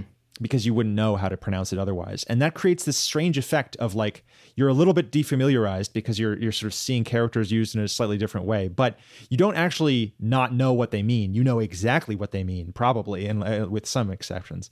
Right, right. It's this just a very strange and fascinating thing you can do with the like Sino languages that you can't with Right. like and and with uh, Japanese for- for instance. non-character. Right. Yeah, so there are Japanese names that occur in the book. Because it's a Chinese book, my inclination is to pronounce the Japanese names as Chinese words in my head, like when I'm reading them. Right, right. Because they use Chinese characters. And not all of them I even knew how to like. Okay, I'll try to give you a, a concrete example. So the the typhoon, the hurricane or whatever at, at the end of the book, yeah. it's called like Wu Tip in in the English version of the book. Okay. That is one way to pronounce the two characters it is written in. I would never have known to pronounce those two characters Wu Tip because that's not a language I know. Right. I would pronounce those two characters Hudie, which means butterfly. And so I read it as hurricane butterfly, Oh, which, is has a very evocative, which which right. the name of which is evocative of Zhuangzi and like ancient Chinese stuff or whatever. So it's like a cool name to pick. but also has kind of like butterfly effect things, which kind of work thematically Yeah, yeah, yeah. with the end of the but novel. I so but it's like so different from like in English when you write a foreign word, it's like oh you've written a foreign word, I don't know what that means. but I can pronounce can it because pronounce you've it. Yeah, exactly. Right. But here's the exact opposite. Here it's the exact opposite. Like I knew what the name of the hurricane meant, but I couldn't have. I mean, I would have assumed to pronounce it in Mandarin. Actually, right. God, So that's interesting, right? fascinating. It is. Oh, I love this. I'm I'm super into this. God, Yeah. that's really fascinating. yeah. Cool. Anyway, so the Chinese is a cool version. Like if if you do read Chinese and you are interested, I it's recommended. Like check it out. Stanley Chan is a great writer. Did you just pick it up on Amazon? Like, how did you get it? Uh, yeah, you can. Okay, cool. Not all the, Chinese books can be gotten in that way, but right. um, and you had the ebook, right? yes, I do not have a physical book. cool cool just just curious cool so you know i think one of the things that we i mentioned i think in the bonus episode and like is this sense in which like the chinese both fiction and nonfiction that i've read so like segueing from language here um has been like i've always been impressed with like the like way that it tends to think about and engage with class. And like, granted, I haven't read a lot of Chinese fiction or nonfiction, and what I have is the stuff that's been translated. So there's like all these levels of biases going on here. But I've still like it's every single one. Like I've I've constantly noticed like the way it thinks about class is very like explicit. And um, you know, I I wanted to talk a little bit about that, both in the context of like obviously, I mean, to your point um early on in your like mini review, like the the politics or like power structures of the world that this book is set in are like very well developed. Like you get this sense of all these various power structures. You know, you have the different clan bosses, but you also have like who's actually running the clan versus the boss themselves, and that might be different in different clans. And then you also, you know, and then you have the three clans who are all vying for power, and like the degree to which like a three clan system is a, you know, like a stable one you know i mean kind of goes back to like the warring three kingdoms period blah blah blah of china. Um but also like like there's that and then you also have the you know beyond the clan system the natives versus the like migrant workers and the way that like you know to me and you like they would like oh they're all chinese but to them it's like okay they're not ethnically different but they're like topographically different. And they have these different topo topolects and they you know just like the fact of like some move to a place to like work for very low wages while others have like lived in that place and like are exploiting the labor of the people who moved there for low wages. Um, and then even you get the sense that like different clans treat the different waste waste people the different migrants differently and like that's really interesting right? Like they I don't know if this is true in the Chinese version, but in the English version, the Chen clan always refers to and this happens like in a really kind of subtle ways at different times, but like the Lu clan, the Luo clan owns their migrants and they always talk about the relationship to their migrants in like words of mm. ownership in some way or another while the chen clan is always spoken to in terms of like a, a, a like employee employer or maybe sort of like more surfy or something like that but it's not in terms of ownership. And it would be like these really subtle ways of like you know like Mimi is still owned by Boss Luo or still owned by the Luo clan, so we can't hire her. Right? Like stuff like that, where it's like they're almost like code switching, like in the middle of the sentence and talking about the same person, but it's like, well, her relationship to like this clan is this type of relationship, and to this clan is this other type of relationship. And I, I don't know, like all this stuff was really fascinating to me, really well developed. And then I also want to talk a little bit about like the sort of like more global and like bring the Americans into it and stuff. But I kind of wanted to like mm-hmm. get your like your thoughts on this stuff first. Chinese class. Yeah, because yeah. it's the stuff that like I can read in this book and be like, oh, this is really fascinating in a really well developed world. But like, yeah. you know, I, I'm curious of like your both having lived in China and also having read the Chinese version of this novel, kind of like reaction to this stuff. Yeah. So, you know, I'm I'm no expert, but as a fan and as an interested person, I I I have, you know, as a fan of class, as a fan of I, Chinese I science fiction. I know. I'm sorry. I'm, I'm and, sorry. Uh, and of China. I mean, you know, I would say I'm right. a fan of China for sure. Um, I I'll say a few things. Okay, first of all, so migrant workers is a very big thing in China. Mm-hmm. There are literally hundreds of millions of people who can be described as migrant workers in China. Um, and this sort of social phenomenon of migrant workers is something that everybody's familiar everybody's like intimately familiar with in mm-hmm. one way or another. Mm-hmm. The idea of especially the idea of the sort of relationship between somebody who's of a certain place and then migrant workers who come to that place looking for work. That relationship is extremely sort of visible and obvious and, and, and everywhere in China. And it's a relationship that people talk about all the time. It's, you know, kind of almost, I don't, I mean, it, I hesitate to make an analogy here. Uh, right. Uh, but like, I mean, maybe, there's certain kind of obvious ones that. Right. If you think about British class, right. the relationship between lower class and upper class people. Um, if you think about like the way that that relationship is depicted in like old stories, stories from like the Victorian or mm-hmm. Edwardian eras or something like that, you mm-hmm. know, you might get start uh, you you sort of start to have a sense of like how this is just something that's in the world and like everybody sort of is aware of this this these sort of complicated relationships that can emerge from this. Right. You know, um, the idea that somebody who lives in a certain place who's like a local has a complicated and like fraught economic and social relationship with migrants from outside of that place that come to work is is a is a commonplace and it also still needs to be discussed a lot because it's really important and it affects so many people's lives. Um, mm-hmm. So, you know, just for for example, the, the the real place that Silicon Isle is based off of has this issue, right? Like there are locals who run recycling businesses in that town and they employ migrant workers from other places. Mm-hmm. And so, you know, that relationship is something that they will live with every day. You know, they're they're the people they're interacting with are perhaps from far away and maybe don't speak this. They didn't grow up speaking the same language. You know, and mm-hmm. every year comes to the holidays, everybody goes home to the place they're from if they can, if they can afford to. Right. and and then then there's this sort of you know layered on top of that. There's this rich poor distinction, which is different because mm-hmm.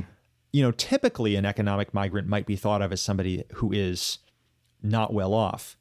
But depending on the situation, depending on the, uh, the, the location and the job that the local migrant might have, or depending on how successful they are and whether they've become a, an entrepreneur or not, um, local migrants can do well. They can manage to sort of do well for themselves. One of the things that they often want to do if they are doing well is get a local household registration. In other words, right. get some kind of new um, political status as like the resident of a new location. Well, and I think this is worth off. just being really explicit about is that like unlike in say America where any American citizen can move to any state or within any state with like like there's no travel restrictions in America for Americans. Like that is not true in the same way in China. Correct. Right? Like like I can go and I live in New York City, but I can easily go and work in California. Like that might not be true from province to province or even city to city within China. Yeah. And these restrictions there are a number of restrictions and they they're basically they're based on two things in general. They're based on um, sort of immediate politics. So, for instance, if there's something, you know, very often like people aren't allowed to just go to like Tibet or Xinjiang Mm-hmm. or Hong Kong, right? You can't just. There are a lot of places in in in the area governed by the People's Republic of China that there is just just never is freedom of movement. Period. Right. Um, but in general, other restrictions are based on where you're from, so where you were born, basically. And so, if you're sort of making some money and doing better for yourself, you might want to kind of get that changed. You know what I mean? You so to speak. You might want to get your registration moved to a different location that has better access to better schools and better medical care. Because schools and mm-hmm. medical care are also based on, you know, where you're registered and stuff like right. that. I mean, it would be like if you were born in Alabama, like you needed a permit to be able to like move to New York City instead of just a fucking plane or train ticket. Yeah, and and of course, And it's like oth- easier than a visa, is my understanding, but like depends. harder, you know. It, right, it depends right. on, on what you're doing, but the and it also changes. I mean, the, this is Right. these the laws that relate to these are called hukou. You may have heard Mm-hmm. that term in the news. It, it comes up sometimes in English, but um, you know the the the fact is that a huge number of people move without doing it completely legally. There's a lot of gray areas, and there's a lot of like tolerated stuff, right. and the think- toleration can change on a dime. You know. Mhm. And I think in that way, it's a lot more close to, like, less close to like British social class and more close to like migrant workers in America from Central and South America. Right. Yeah. And like, especially in the way that like a lot of people do this, like with a questionable legal status and do it, mm-hmm. you know, and, it, and also just the sense of like, it's a really complicated relationship. Like, it's not just a rich poor relationship. It's not just like a ownership relationship or mm-hmm. whatever. Like, it is kind of in like, okay, yeah, the British don't like own their servants, but like there is some weird stuff there. Whereas like in America, it's a lot more focused around like people moving to where there are jobs and sending money back and like maybe themselves moving back and forth or maybe trying to get a permit to stay. Um, Yeah, and the other way that it's that's the American analogy is useful is when you consider the different language and different culture aspect. Yeah, So when you have somebody moving hundreds of miles uh, and they don't speak your language and they sort of show up and they're not there explicitly legally, but like you know, you, you a lot of Chinese people from certain places, I've I've heard people say that they think that the um, migrant workers that are you know coming to their city are changing the culture of the place. Um, Yep. That's a, a line that will be familiar to Americans, certainly. right. I mean, especially over the last fucking four years, right? Like, Yeah. and again, just to the point at which like this stuff can change on a dime. Yeah. I mean, even in the Obama administration, it like, you know, was really bad at the beginning and became a lot more like permissive towards the latter half of his administration. And like that stuff, you know, and the people who exist as migrant workers, both in China and America or wherever, I mean, one of the weird things about it is they just have fewer political rights.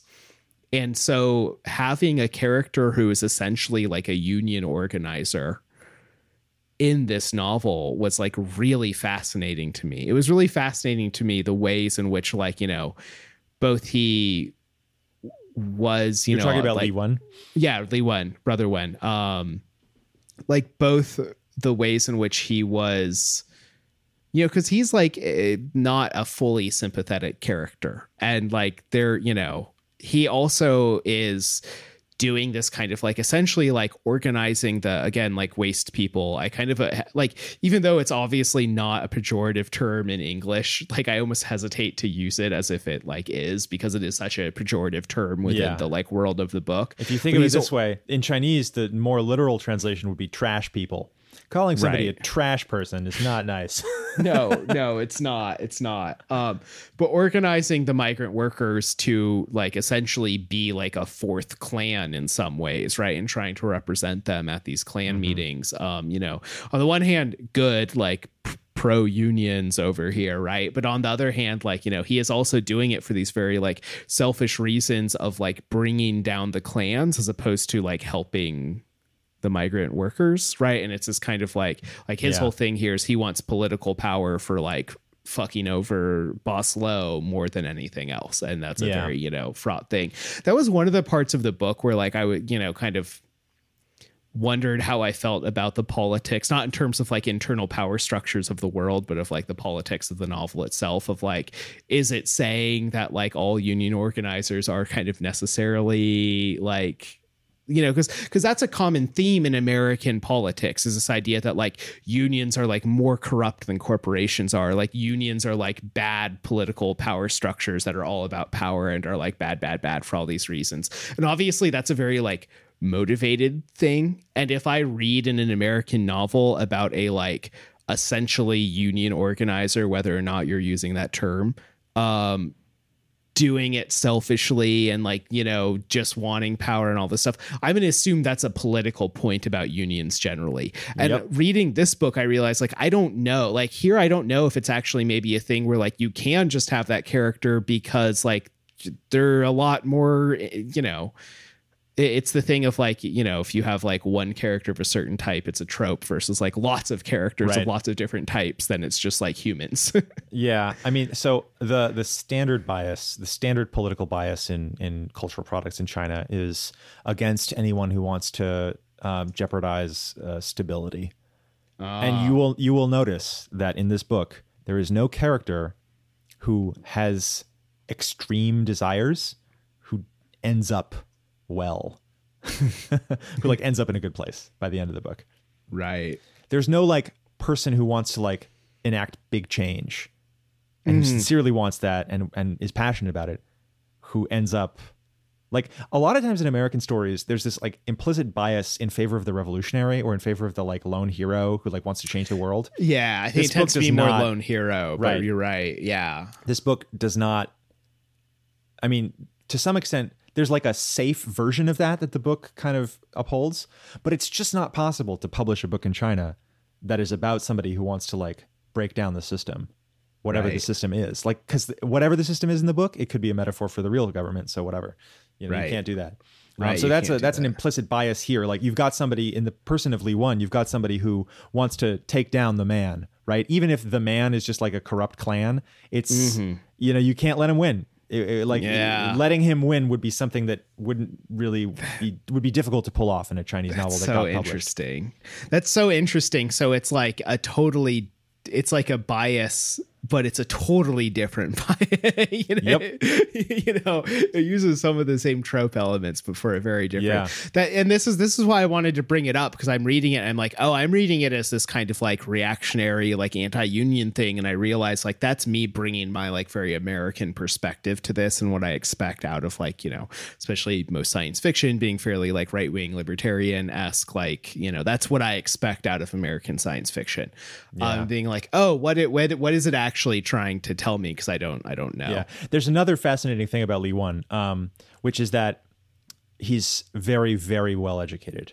Um, Mm-hmm. So the character for his name, the one character for his name, is actually the character for like literature and writing and education. And, like it's it's a character that's Oh. it's a character that's very like um, it's like a sort of it's uh, just as he is sort of high class. Like I don't know if the Like English version- erudite.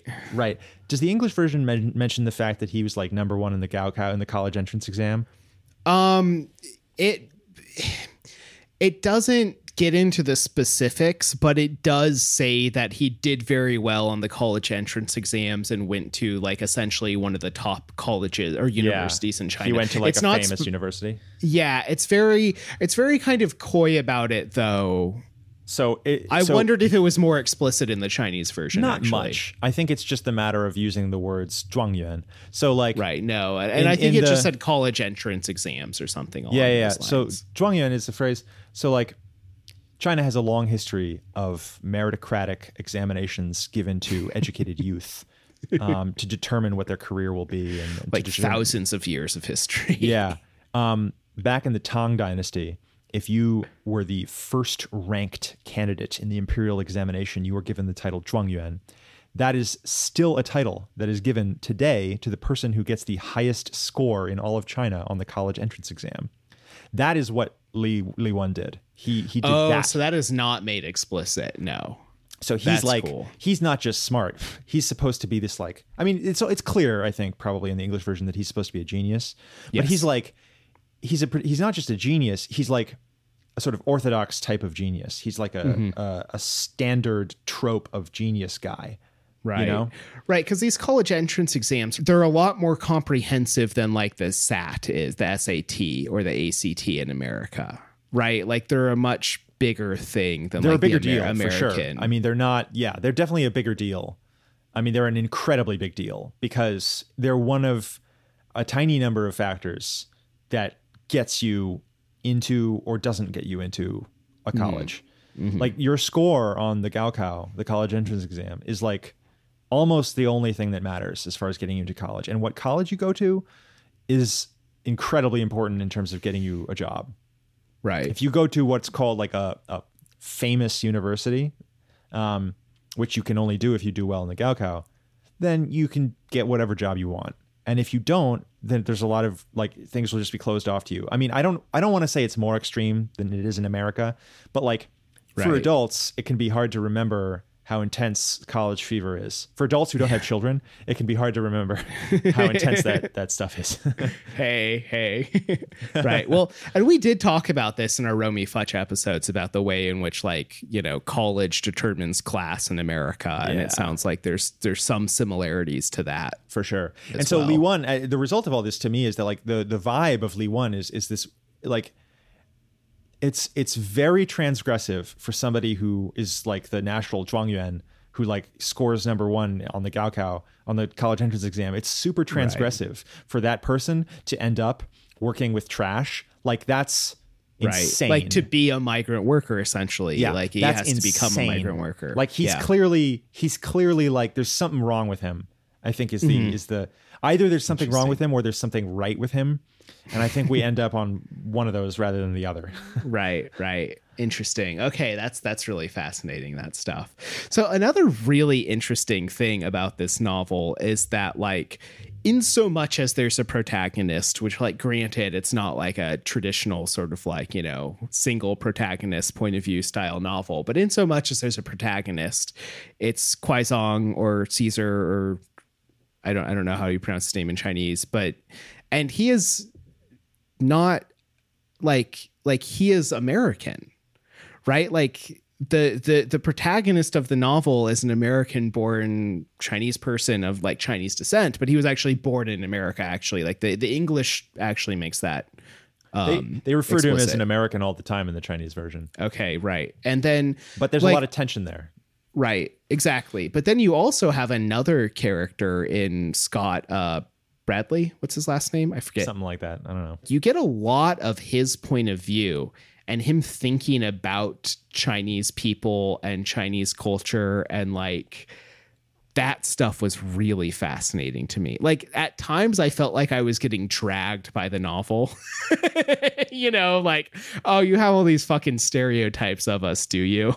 but then like also the interesting thing was, you know, I feel like you know, to to pick on someone who is another cyberpunk author, like you get a lot of cyberpunk fiction that has like the one Japanese The character. token Asian. Yeah. right Absolutely. and like usually it's handled terribly like it's Yeah. not like and they're trying to like be this like oh different cultural perspective and it's just it's bad and like at best stereotypical and at worst actually racist right and there's a lot of William Gibson novels that involve Asian characters. Right i haven't read his novels so i have But it's an interesting turnabout, right? Right. Like, because William Gibson has right novels exactly with, Japanese characters all over the place. And Right. Well, we- and again, so does Neal Stephenson. He Sure. loves referring to Japan and using kind of like weird, outdated language to do it. That's really problematic, but you know, whatever. Um, the but like the thing about Scott as a character, it's not a turnaround and then like, oh, ha ha, let's use all these like American stereotypes.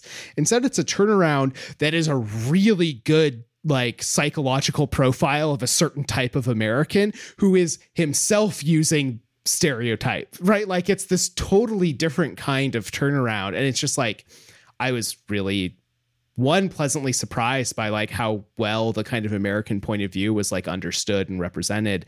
But then also you know, and and then also him as this kind of like economic hitman and this sort of like these questions of globalization and you know, again, there's this sort of like there's this class within China, and then there's also this global class of like China being sort of like a second class country compared to America, and like those relations, those power relations between countries being an important plot point in the novel was also really interesting to me. Yeah, I was really ready to not like the portrayal of Scott in this book, but Same. I was really surprised by how how well I think um, Stanley Chan handled it. I think, you know, it's it's it's just really tough whenever you have a situation where like most of your characters are from one cultural background, and then you got like one character who's not, mm-hmm. and and you're you know you're well, also not from that. Who are not sure right. sure, but but like you know the way that he wrote this foreigner, what to him is a foreigner, mm-hmm. was very good, and it's not easy to do that and mm-hmm. I, I also really enjoy like you know he could have written Scott well and had Scott be less sympathetic than he he is. He's not like the most sympathetic person, but he's a person who you know we don't I don't I didn't end up hating Scott by the no. end of the book. I I and I feel like neither did Kaizong. Kaizong pitied him perhaps. Right. Yeah, like Scott could have been the villain, capital V villain, and like it's definitely not. And instead, his portrayal is closer to that of Boss Luo, right. Luo Jincheng, the head of the Luo clan, like who who certainly is an antagonist, but who also is a figure of pity in some sense, and who like is rendered very sympathetic by by being given the time to talk you know, more than once about why he does the things he does, even though, or like how he justifies the things he does to himself, even though he may mm-hmm. also, to some extent, recognize that those justifications are flawed. I mean, that was a really cool move that the that the book took, which is to say that all the characters that were sort of antagonistic were given the space to give us the justifications they give themselves. Yeah. And they then all also did the thing where they recognized that their own justifications sucked, but like couldn't get rid of him anyway. Which is a great move. I mean, people do that. I do that. That's the thing. Yeah. Oh, 100%. so, so yeah, I just, I, you know, I was really impressed by that. I think that, you know, I don't know if I had like I, I came into this wondering like oh am I going to have a lot to say about the sort of like global class relations and I feel like I I I don't a whole bunch except for that they were you know this book is just good with power structures. Yeah. Well, like some. it takes a very right uh, political power structures. Let, let's say like it takes a very like nuanced view of political power and yeah. one where like political power and authority are like different things and like mm-hmm. power in one place is not power in another place and that like power is in some ways really fragile yeah and like it it recognizes all of these things I don't know, just to, and and writes a story that uses those as like important components in the story in a in a really fascinating way. Like it's not just that like oh, uh, you know, I feel like sometimes I'll read fiction that understands that like power structures exist and it will just be like they exist and like maybe potentially bemoan that fact or not, right? But like this novel seems like at every step of the way all of these like every character is thinking about every single power structure that they can and that is like affecting their choice of mm-hmm. actions. Like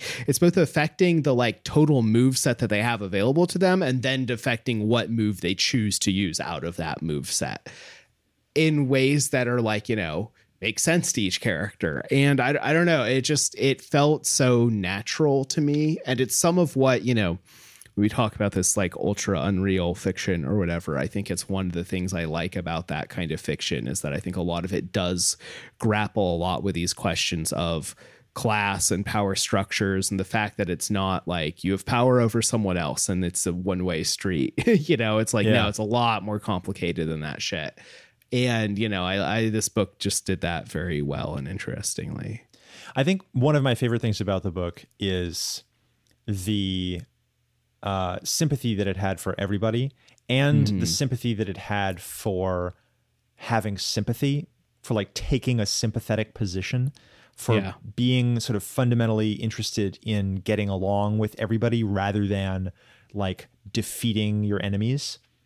Right. The fact that the um, the waste people at the end choose like vote to save everyone else is a very you know I think it, it would be easy to um, make fun of a story for taking that choice at the end of the story. You know what I mean? Like it's, it's sort of it's a little pat maybe. It's a little like too good to be true.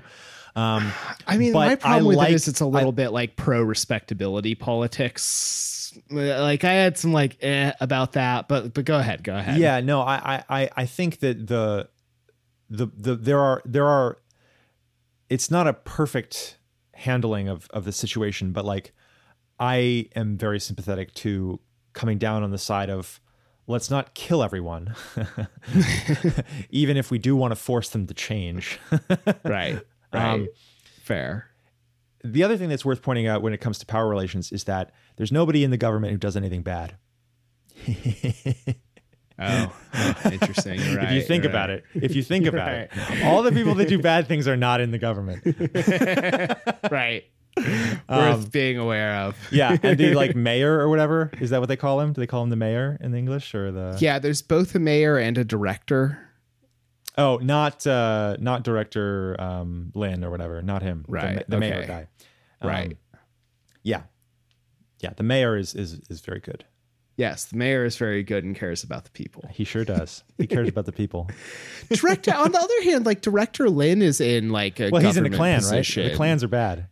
The clans are right, but he's also in the government position. Sure, but low level, and you know, I mean, he got that way because of the clans. I mean, that's Right, you know, there's corruption in the government, perhaps, but it's not that okay. high, not that high up. Okay. Oh, so director is lower than mayor? Oh yeah, I might The also mayor- just not the- oh, understand. oh, oh, yeah, no, the mayor is way above him. Yeah, for sure. Oh shit. Okay, I did not get that from the Yeah. novel. I, I, that I, I was uh, my understanding was they were sort of like parallel or uh, orthogonal or something like that. You remember? Yeah, yeah. But Oh. anyway, um, yeah, I mean, like, there, there, the, I think it's interesting to me because, like, this book sort of clearly has there are a bunch of sort of biases that I find to be very present in this book, Yeah.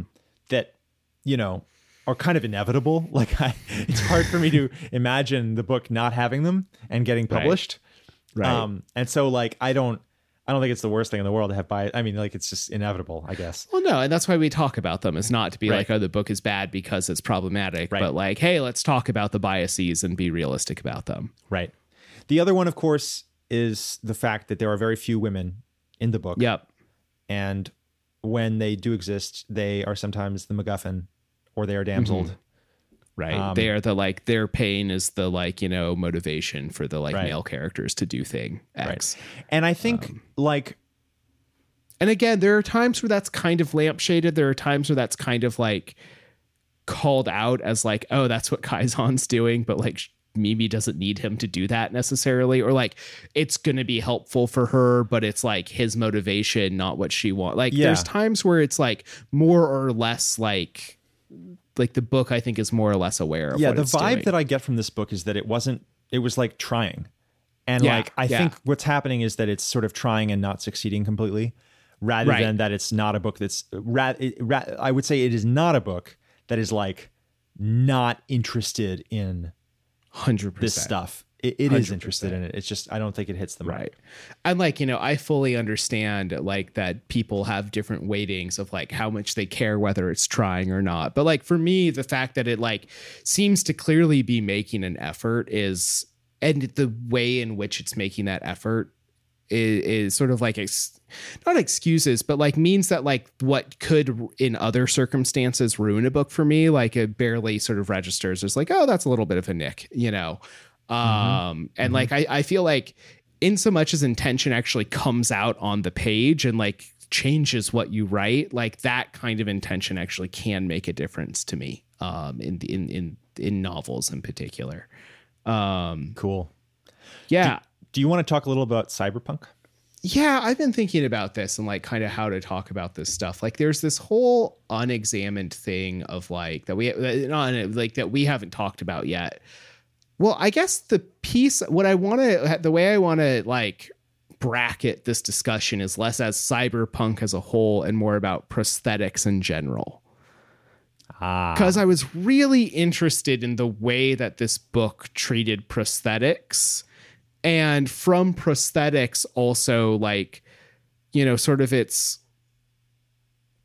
politics or themes or whatever. I'm not exactly sure, but sort of like, you know, there's this theme in the book of like both like, do we rely too much on technology?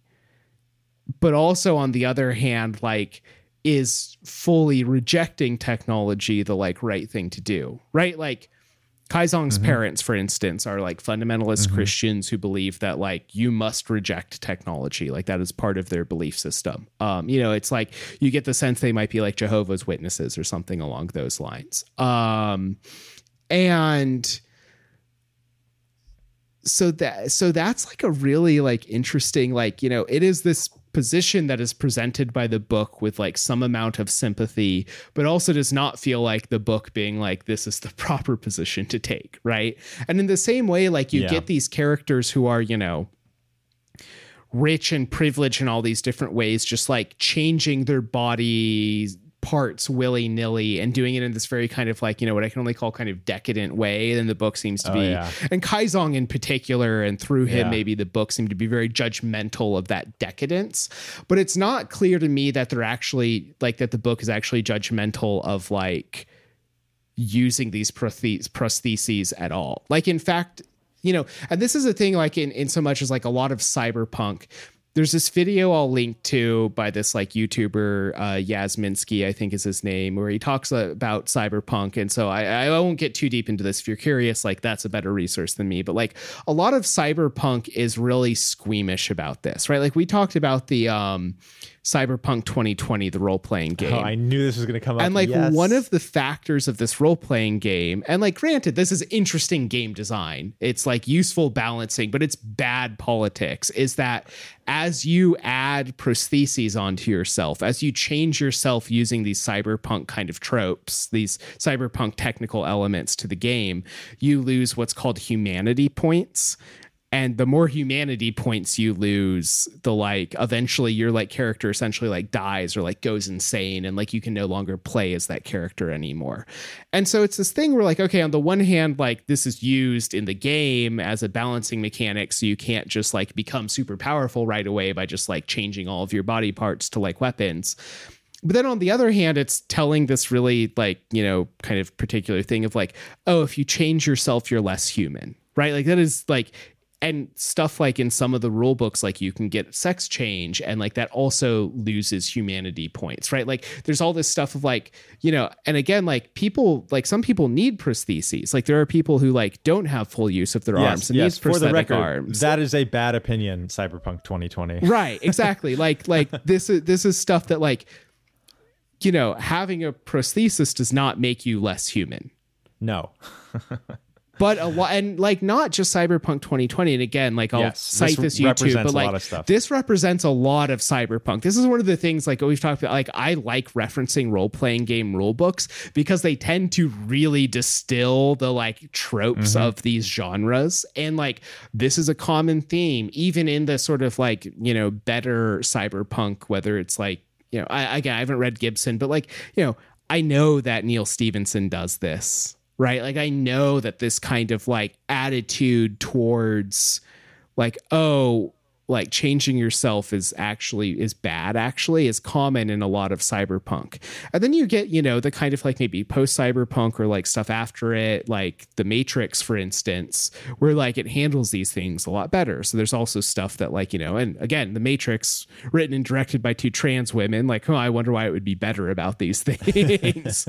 Um But this is an old cyberpunk thing, and Right. indeed, it's like one of the I think one of the more central tropes of cyberpunk is the idea that like if we're combining ourselves with machines, what are we giving up in the process? Blah Yeah. blah blah. And you know, Yeah. you can have better or worse, you know, approaches to to tackling that question or to investigating these themes. right But like there have been a lot of worse approaches that Right. people have taken over the years. And so as I've been thinking about this novel, like I've been sitting with these scenes, like for instance, the scene where, you know, Kaizong's roommates girlfriend dies and all that's mm-hmm. left is her prostheses. And like, you know, earlier in that scene, you know, he is being very judgmental about the way in which they're using these prostheses and that they're like changing them willy nilly. And to him, this is like clear example of like, yes, they have lost humanity through like the use of these prostheses. And then it seems the book seems to do this thing of like, then at the end, he like, or at, at the end of that scene realizes like, oh no, to them, like, these were pieces of themselves. And like, while I am being really squeamish about this, it's also like they're going to like bury the prostheses of these women Right. in lieu of their, but not even in lieu of their bodies, because that's the part of their bodies that survived, because to them, they are their bodies. And it's this really interesting thing where like, I feel like this novel is maybe like adjacent to, or maybe even like really like grappling with characters who have these kind of like ableist takes about like prostheses and about like humanity and like the way in which like you know using them like makes you lose your humanity. But like i i don't know. It felt like a very interesting kind of like like it felt less like the novel really coming down on the side of like oh prosthetics are bad and more the novel coming down on the side of like people can use them in different ways and some of those ways might like reflect like their like your personal moral failings or not. But like i don't i don't know. I don't know where i'm going with this but like it seemed to me that like there's this thing that the novel is grappling with explicitly and again it seems to be trying. Like i don't know if it's fully succeeding but it seems to be trying to me in a way that's a lot better than most cyberpunk does. Mm-hmm. but it's still there as an element and like so yeah i don't know. I don't know. What were your thoughts on this? I wonder if you were thinking about this at Yeah, all I while mean, I reading the novel I- I, I thought about it a lot. I was thinking about it, and I and I think I have a pretty similar, you know, take to you, which is that I feel like the book was kind of on the line between, um, you know, having characters who had problematic views, and then itself potentially having those views, and like it was unclear to me sometimes, like w- whether I thought it was more the novel or more the characters, or or both, or neither, or what, or what. right. Um, I think you know, in the end, I I totally agree with you, and I think that the novel was trying, and like I don't think it completely succeeded, but I think that the the the attempt was a worthwhile attempt. Because I think ultimately, you know, it, it ultimately there is a real question. Um, there, you know, for for people who may not want um, like for people who do want or need um, to change their body, then being able to change their body and having the freedom to do so is great. For for people who do not want and do not need to change their body, being forced to change their body is bad. And mm-hmm. and there there there's an mm-hmm. interesting you know thing where like sometimes those two situations get conflated. Yeah. Sometimes there's a there's an idea like if you imagine a situation where like consumerist culture has taken over like body modification, like to a really serious degree, mm-hmm. and thus there's pressure to change your body to fit in or to succeed. This already exists in East Asia. I mean, in Korea, plastic surgery, for instance, in South Korea, plastic Right. and in China and in Japan, but like especially in South Korea, plastic surgery is incredibly uh, widespread relative to its presence in other countries. Um, I remember I when I was uh, at university in China, I uh, we had one discussion, one class period about plastic surgery, and the teachers who were all young Chinese women in their twenties. Um, the teachers uh, asked us, the students, uh, if we thought well, they were probably actually older than 20s, but anyway, if they asked us, the students, if we thought that what we thought about whether plastic surgery was necessary to compete or not. And in general, the students who were all American, at least in that class, um, the students all said, "Well, no, people shouldn't have to get plastic surgery. You know, it's it's better, you know, if you can, um, you know, not feel forced to do that or whatever." And the teachers were all like, "Yes, sure, but what if you have to? what if you want a better job?" right and you What need if to you be will only prettier get a better- too You're right right Right. And so, I mean, you know, they had kind of already my my take was that they had already internalized the reality that like it was just necessary for some people.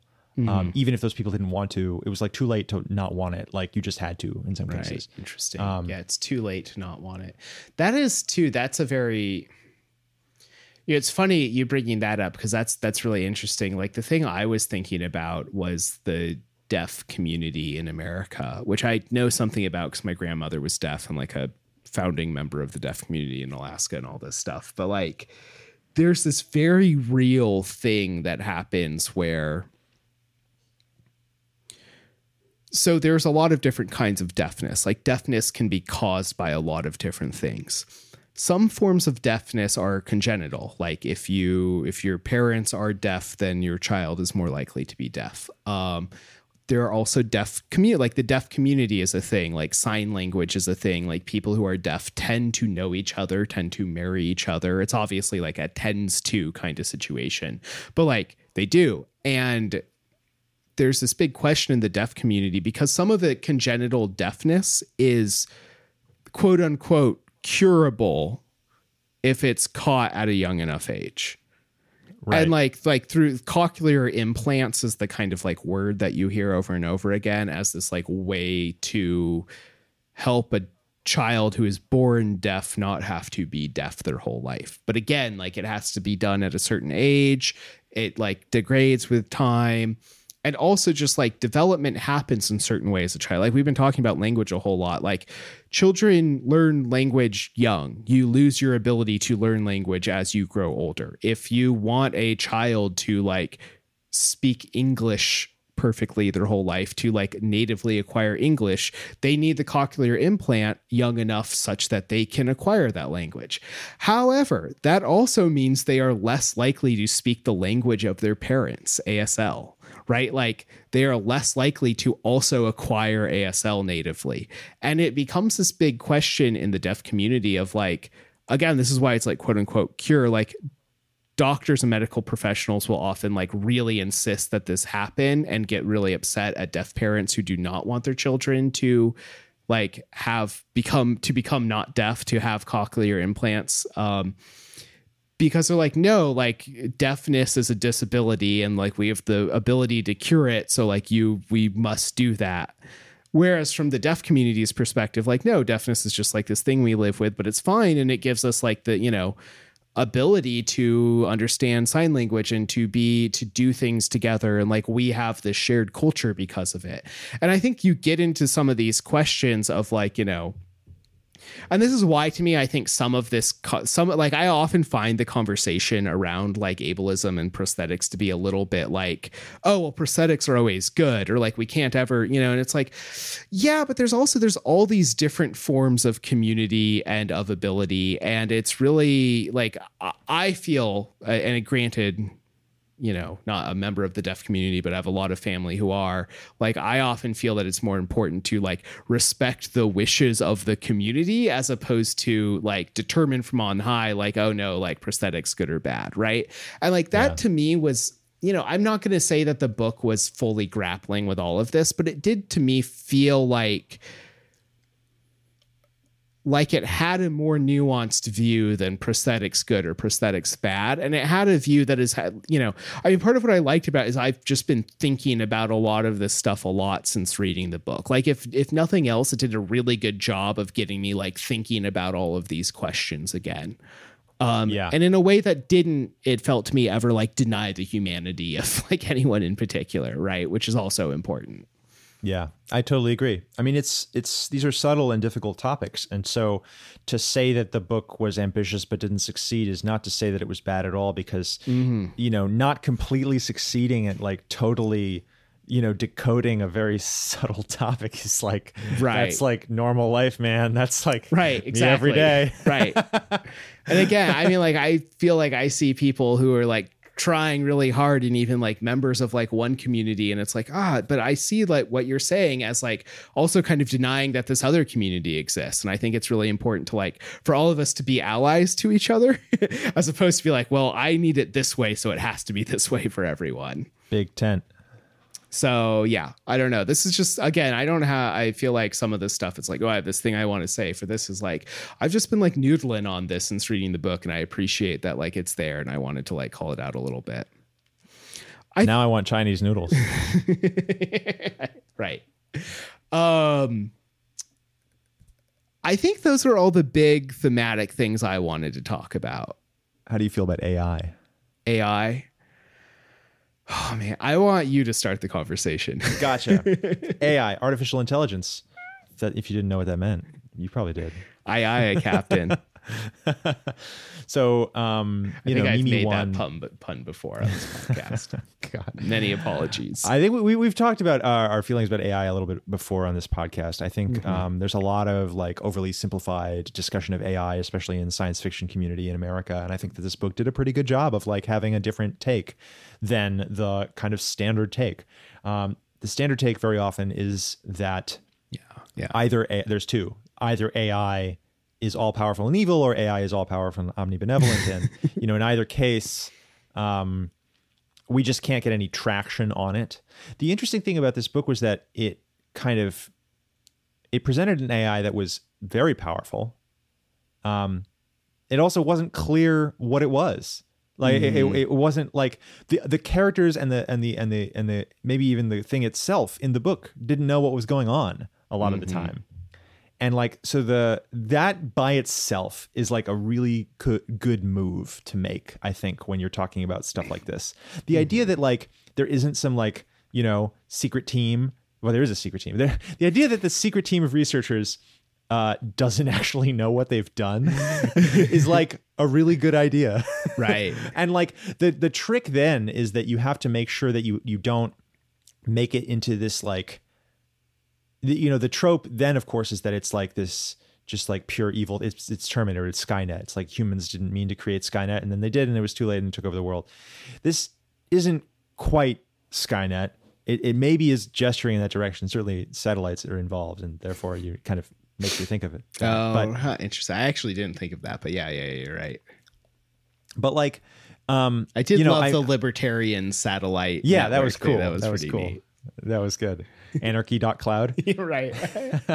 but also like it's dot cloud because it's in the cloud, like it's above the yeah. cloud. the Chinese name is, is somewhat different, but the pun, the pun, the cloud pun works too. Nice. But uh I mean still it's still Anarchy Cloud, but it's anyway, whatever. Right, right. Um so I, I guess I think the AI in this book is sort of, you know, the cool thing about it is that it's not clearly created. It doesn't have this like very clear, through line from like scientist brain to like perfect uh, accomplished construction. Mm, mm-hmm. It's messy, mm-hmm. which I think is a thing that it makes sense to think about. But I still think that, you know, that said, this is a vision of AI that does not compete with Ted Chiang's in the um, the life cycle of software objects in Exhalation. I think Ted Chiang's view of AI in that is a more sophisticated and interesting take. And this, I kept thinking, I kept comparing the two, and it's sort of like, eh. Interesting. You really love that story. That was not. I I don't necessarily agree. Interesting. Yeah, you know, so I beyond Ted Chiang, the weirdly the thing I kept thinking about was um semiosis, like the plant. The plant. Yeah. Well, that I think also is a, maybe a, a more nuanced view. Right. But but like that was that was actually the one I was thinking of and, and feeling like both a more nuanced view, but also there's something about the kind of like unknowableness of this AI that I think is mm-hmm. like is done really well. Like one of the things I really like about Mimi one slash whatever it is like what and that's the quote like part of it is like slash whatever the fuck it is because no one including itself actually knows what it is like it's the whole conception of around identity Yeah. for this thing is Yeah. like real messy like it's its self-conception of identity the way its identity changes over time the way like different things kind of plug into its identity whether that be like mimi's brain but also Mimi's mind, which is, you know, somewhat different from the brain in some ways. And then also like it is this like network that is both exists within and on top of her brain. Like it's both it's a network that uses her brain but also has its own processing power like on top of the brain. And so in that way like it and mimi are like intertwined and like some of the processes that happen will be the same and some of them will be different for both of them. And they can have some like more or less like introspection into the other person or the other thing's mind. I just like man, all of that was so cool. And I just love that we don't get like a pat explanation for like what it is, what its motivations are, what it's doing. Like, no, all of that's a little bit Yeah. unknowable. Yeah, I, I I completely agree. Like you know, I I think the messiness is is great. I think the mm-hmm. especially the messiness of what it wants. That is my favorite single thing about how it's portrayed. The only thing that that bothers me a little about it is the sense in which it's kind of like there's a little bit of like oh it's like there's this fear of it um which i think is not inherently bad. Like if it, oh, it's it's sort of like the fear of of of um of semiosis plant. Like it's not inherently bad to fear that. You can totally understand why people would be afraid of that thing. Like Yeah. it's easy to understand. But the not investigating that fear becomes an issue i think like in semiosis there's a lot of investigation over the whole book about like what are some different kinds of relationships we could have with this thing? You know how do we really feel about it? Like maybe this character won't change their mind but maybe this other character will or whatever. And and like mimi one mimi one certainly the characters sort of like learn more about it and like change their minds about it but like where they end up at the end of the book is like that was scary We should kill it. and it's just like eh, I, I'm I'm unsatisfied with that because like Yeah. there's more complexity there that you could have dealt with more you know That's fair. That's fair. You know, I hadn't thought of that. But yeah, I mean, at the end, it is. It's like, oh, this thing is scary, so we must kill it. Like, that is the answer that the characters in the books have. And in yeah. a way in a way it's almost too revolutionary to let it live because the revolutionary stuff cannot be allowed that is like the red line that that a that a chinese science fiction book takes. well maybe Yeah. they could cross it in some way but i don't i think that's a very difficult thing to publish Right. and so so i wonder to what extent you know that might be involved in this also but Right. Well, and you know, when you talk of like questions of like censorship like this, obviously, like to what extent is that like censorship versus self censorship versus just like, well, that's the Yep. world that Stanley Chan grew up in, and so that's how he feels, right? Like, and like, what Yeah, are the difference between all of those maybe things? he yeah maybe he is just afraid personally and like he Right. thinks the proper view of something like that which would be fundamentally revolutionary is to fear it Right. because it would end up so badly for so many people Well, and he- perhaps that's even right you know, I think like he works for Google or worked at least for Google. So I'm sure he's actually thought about this stuff in a very practical way as well. yeah that's that's that's a good thing maybe to to end on with regard to this book which is that like it's 10 minutes in the future it's not that far Yeah, it's really not. There's a lot of it real takes place in here. like the early 2020s or something like that. Like it's Even not if it one didn't, hundred percent like- clear, but like yeah yeah, wh- whenever it's supposed to take place like the stuff in the book is not far no, and is even closer now than when the book was originally written. Yeah. And like it doesn't feel like we're moving in a path that's like that far away from getting to it eventually. Yeah. And even if as I do, you you think that like, you know, like truly sort of conscious sentient AI creatures are like not happening anytime soon. That's Yeah. basically you know, that's the the narrative equivalent of, of magic. A lot of people don't believe that. I do believe.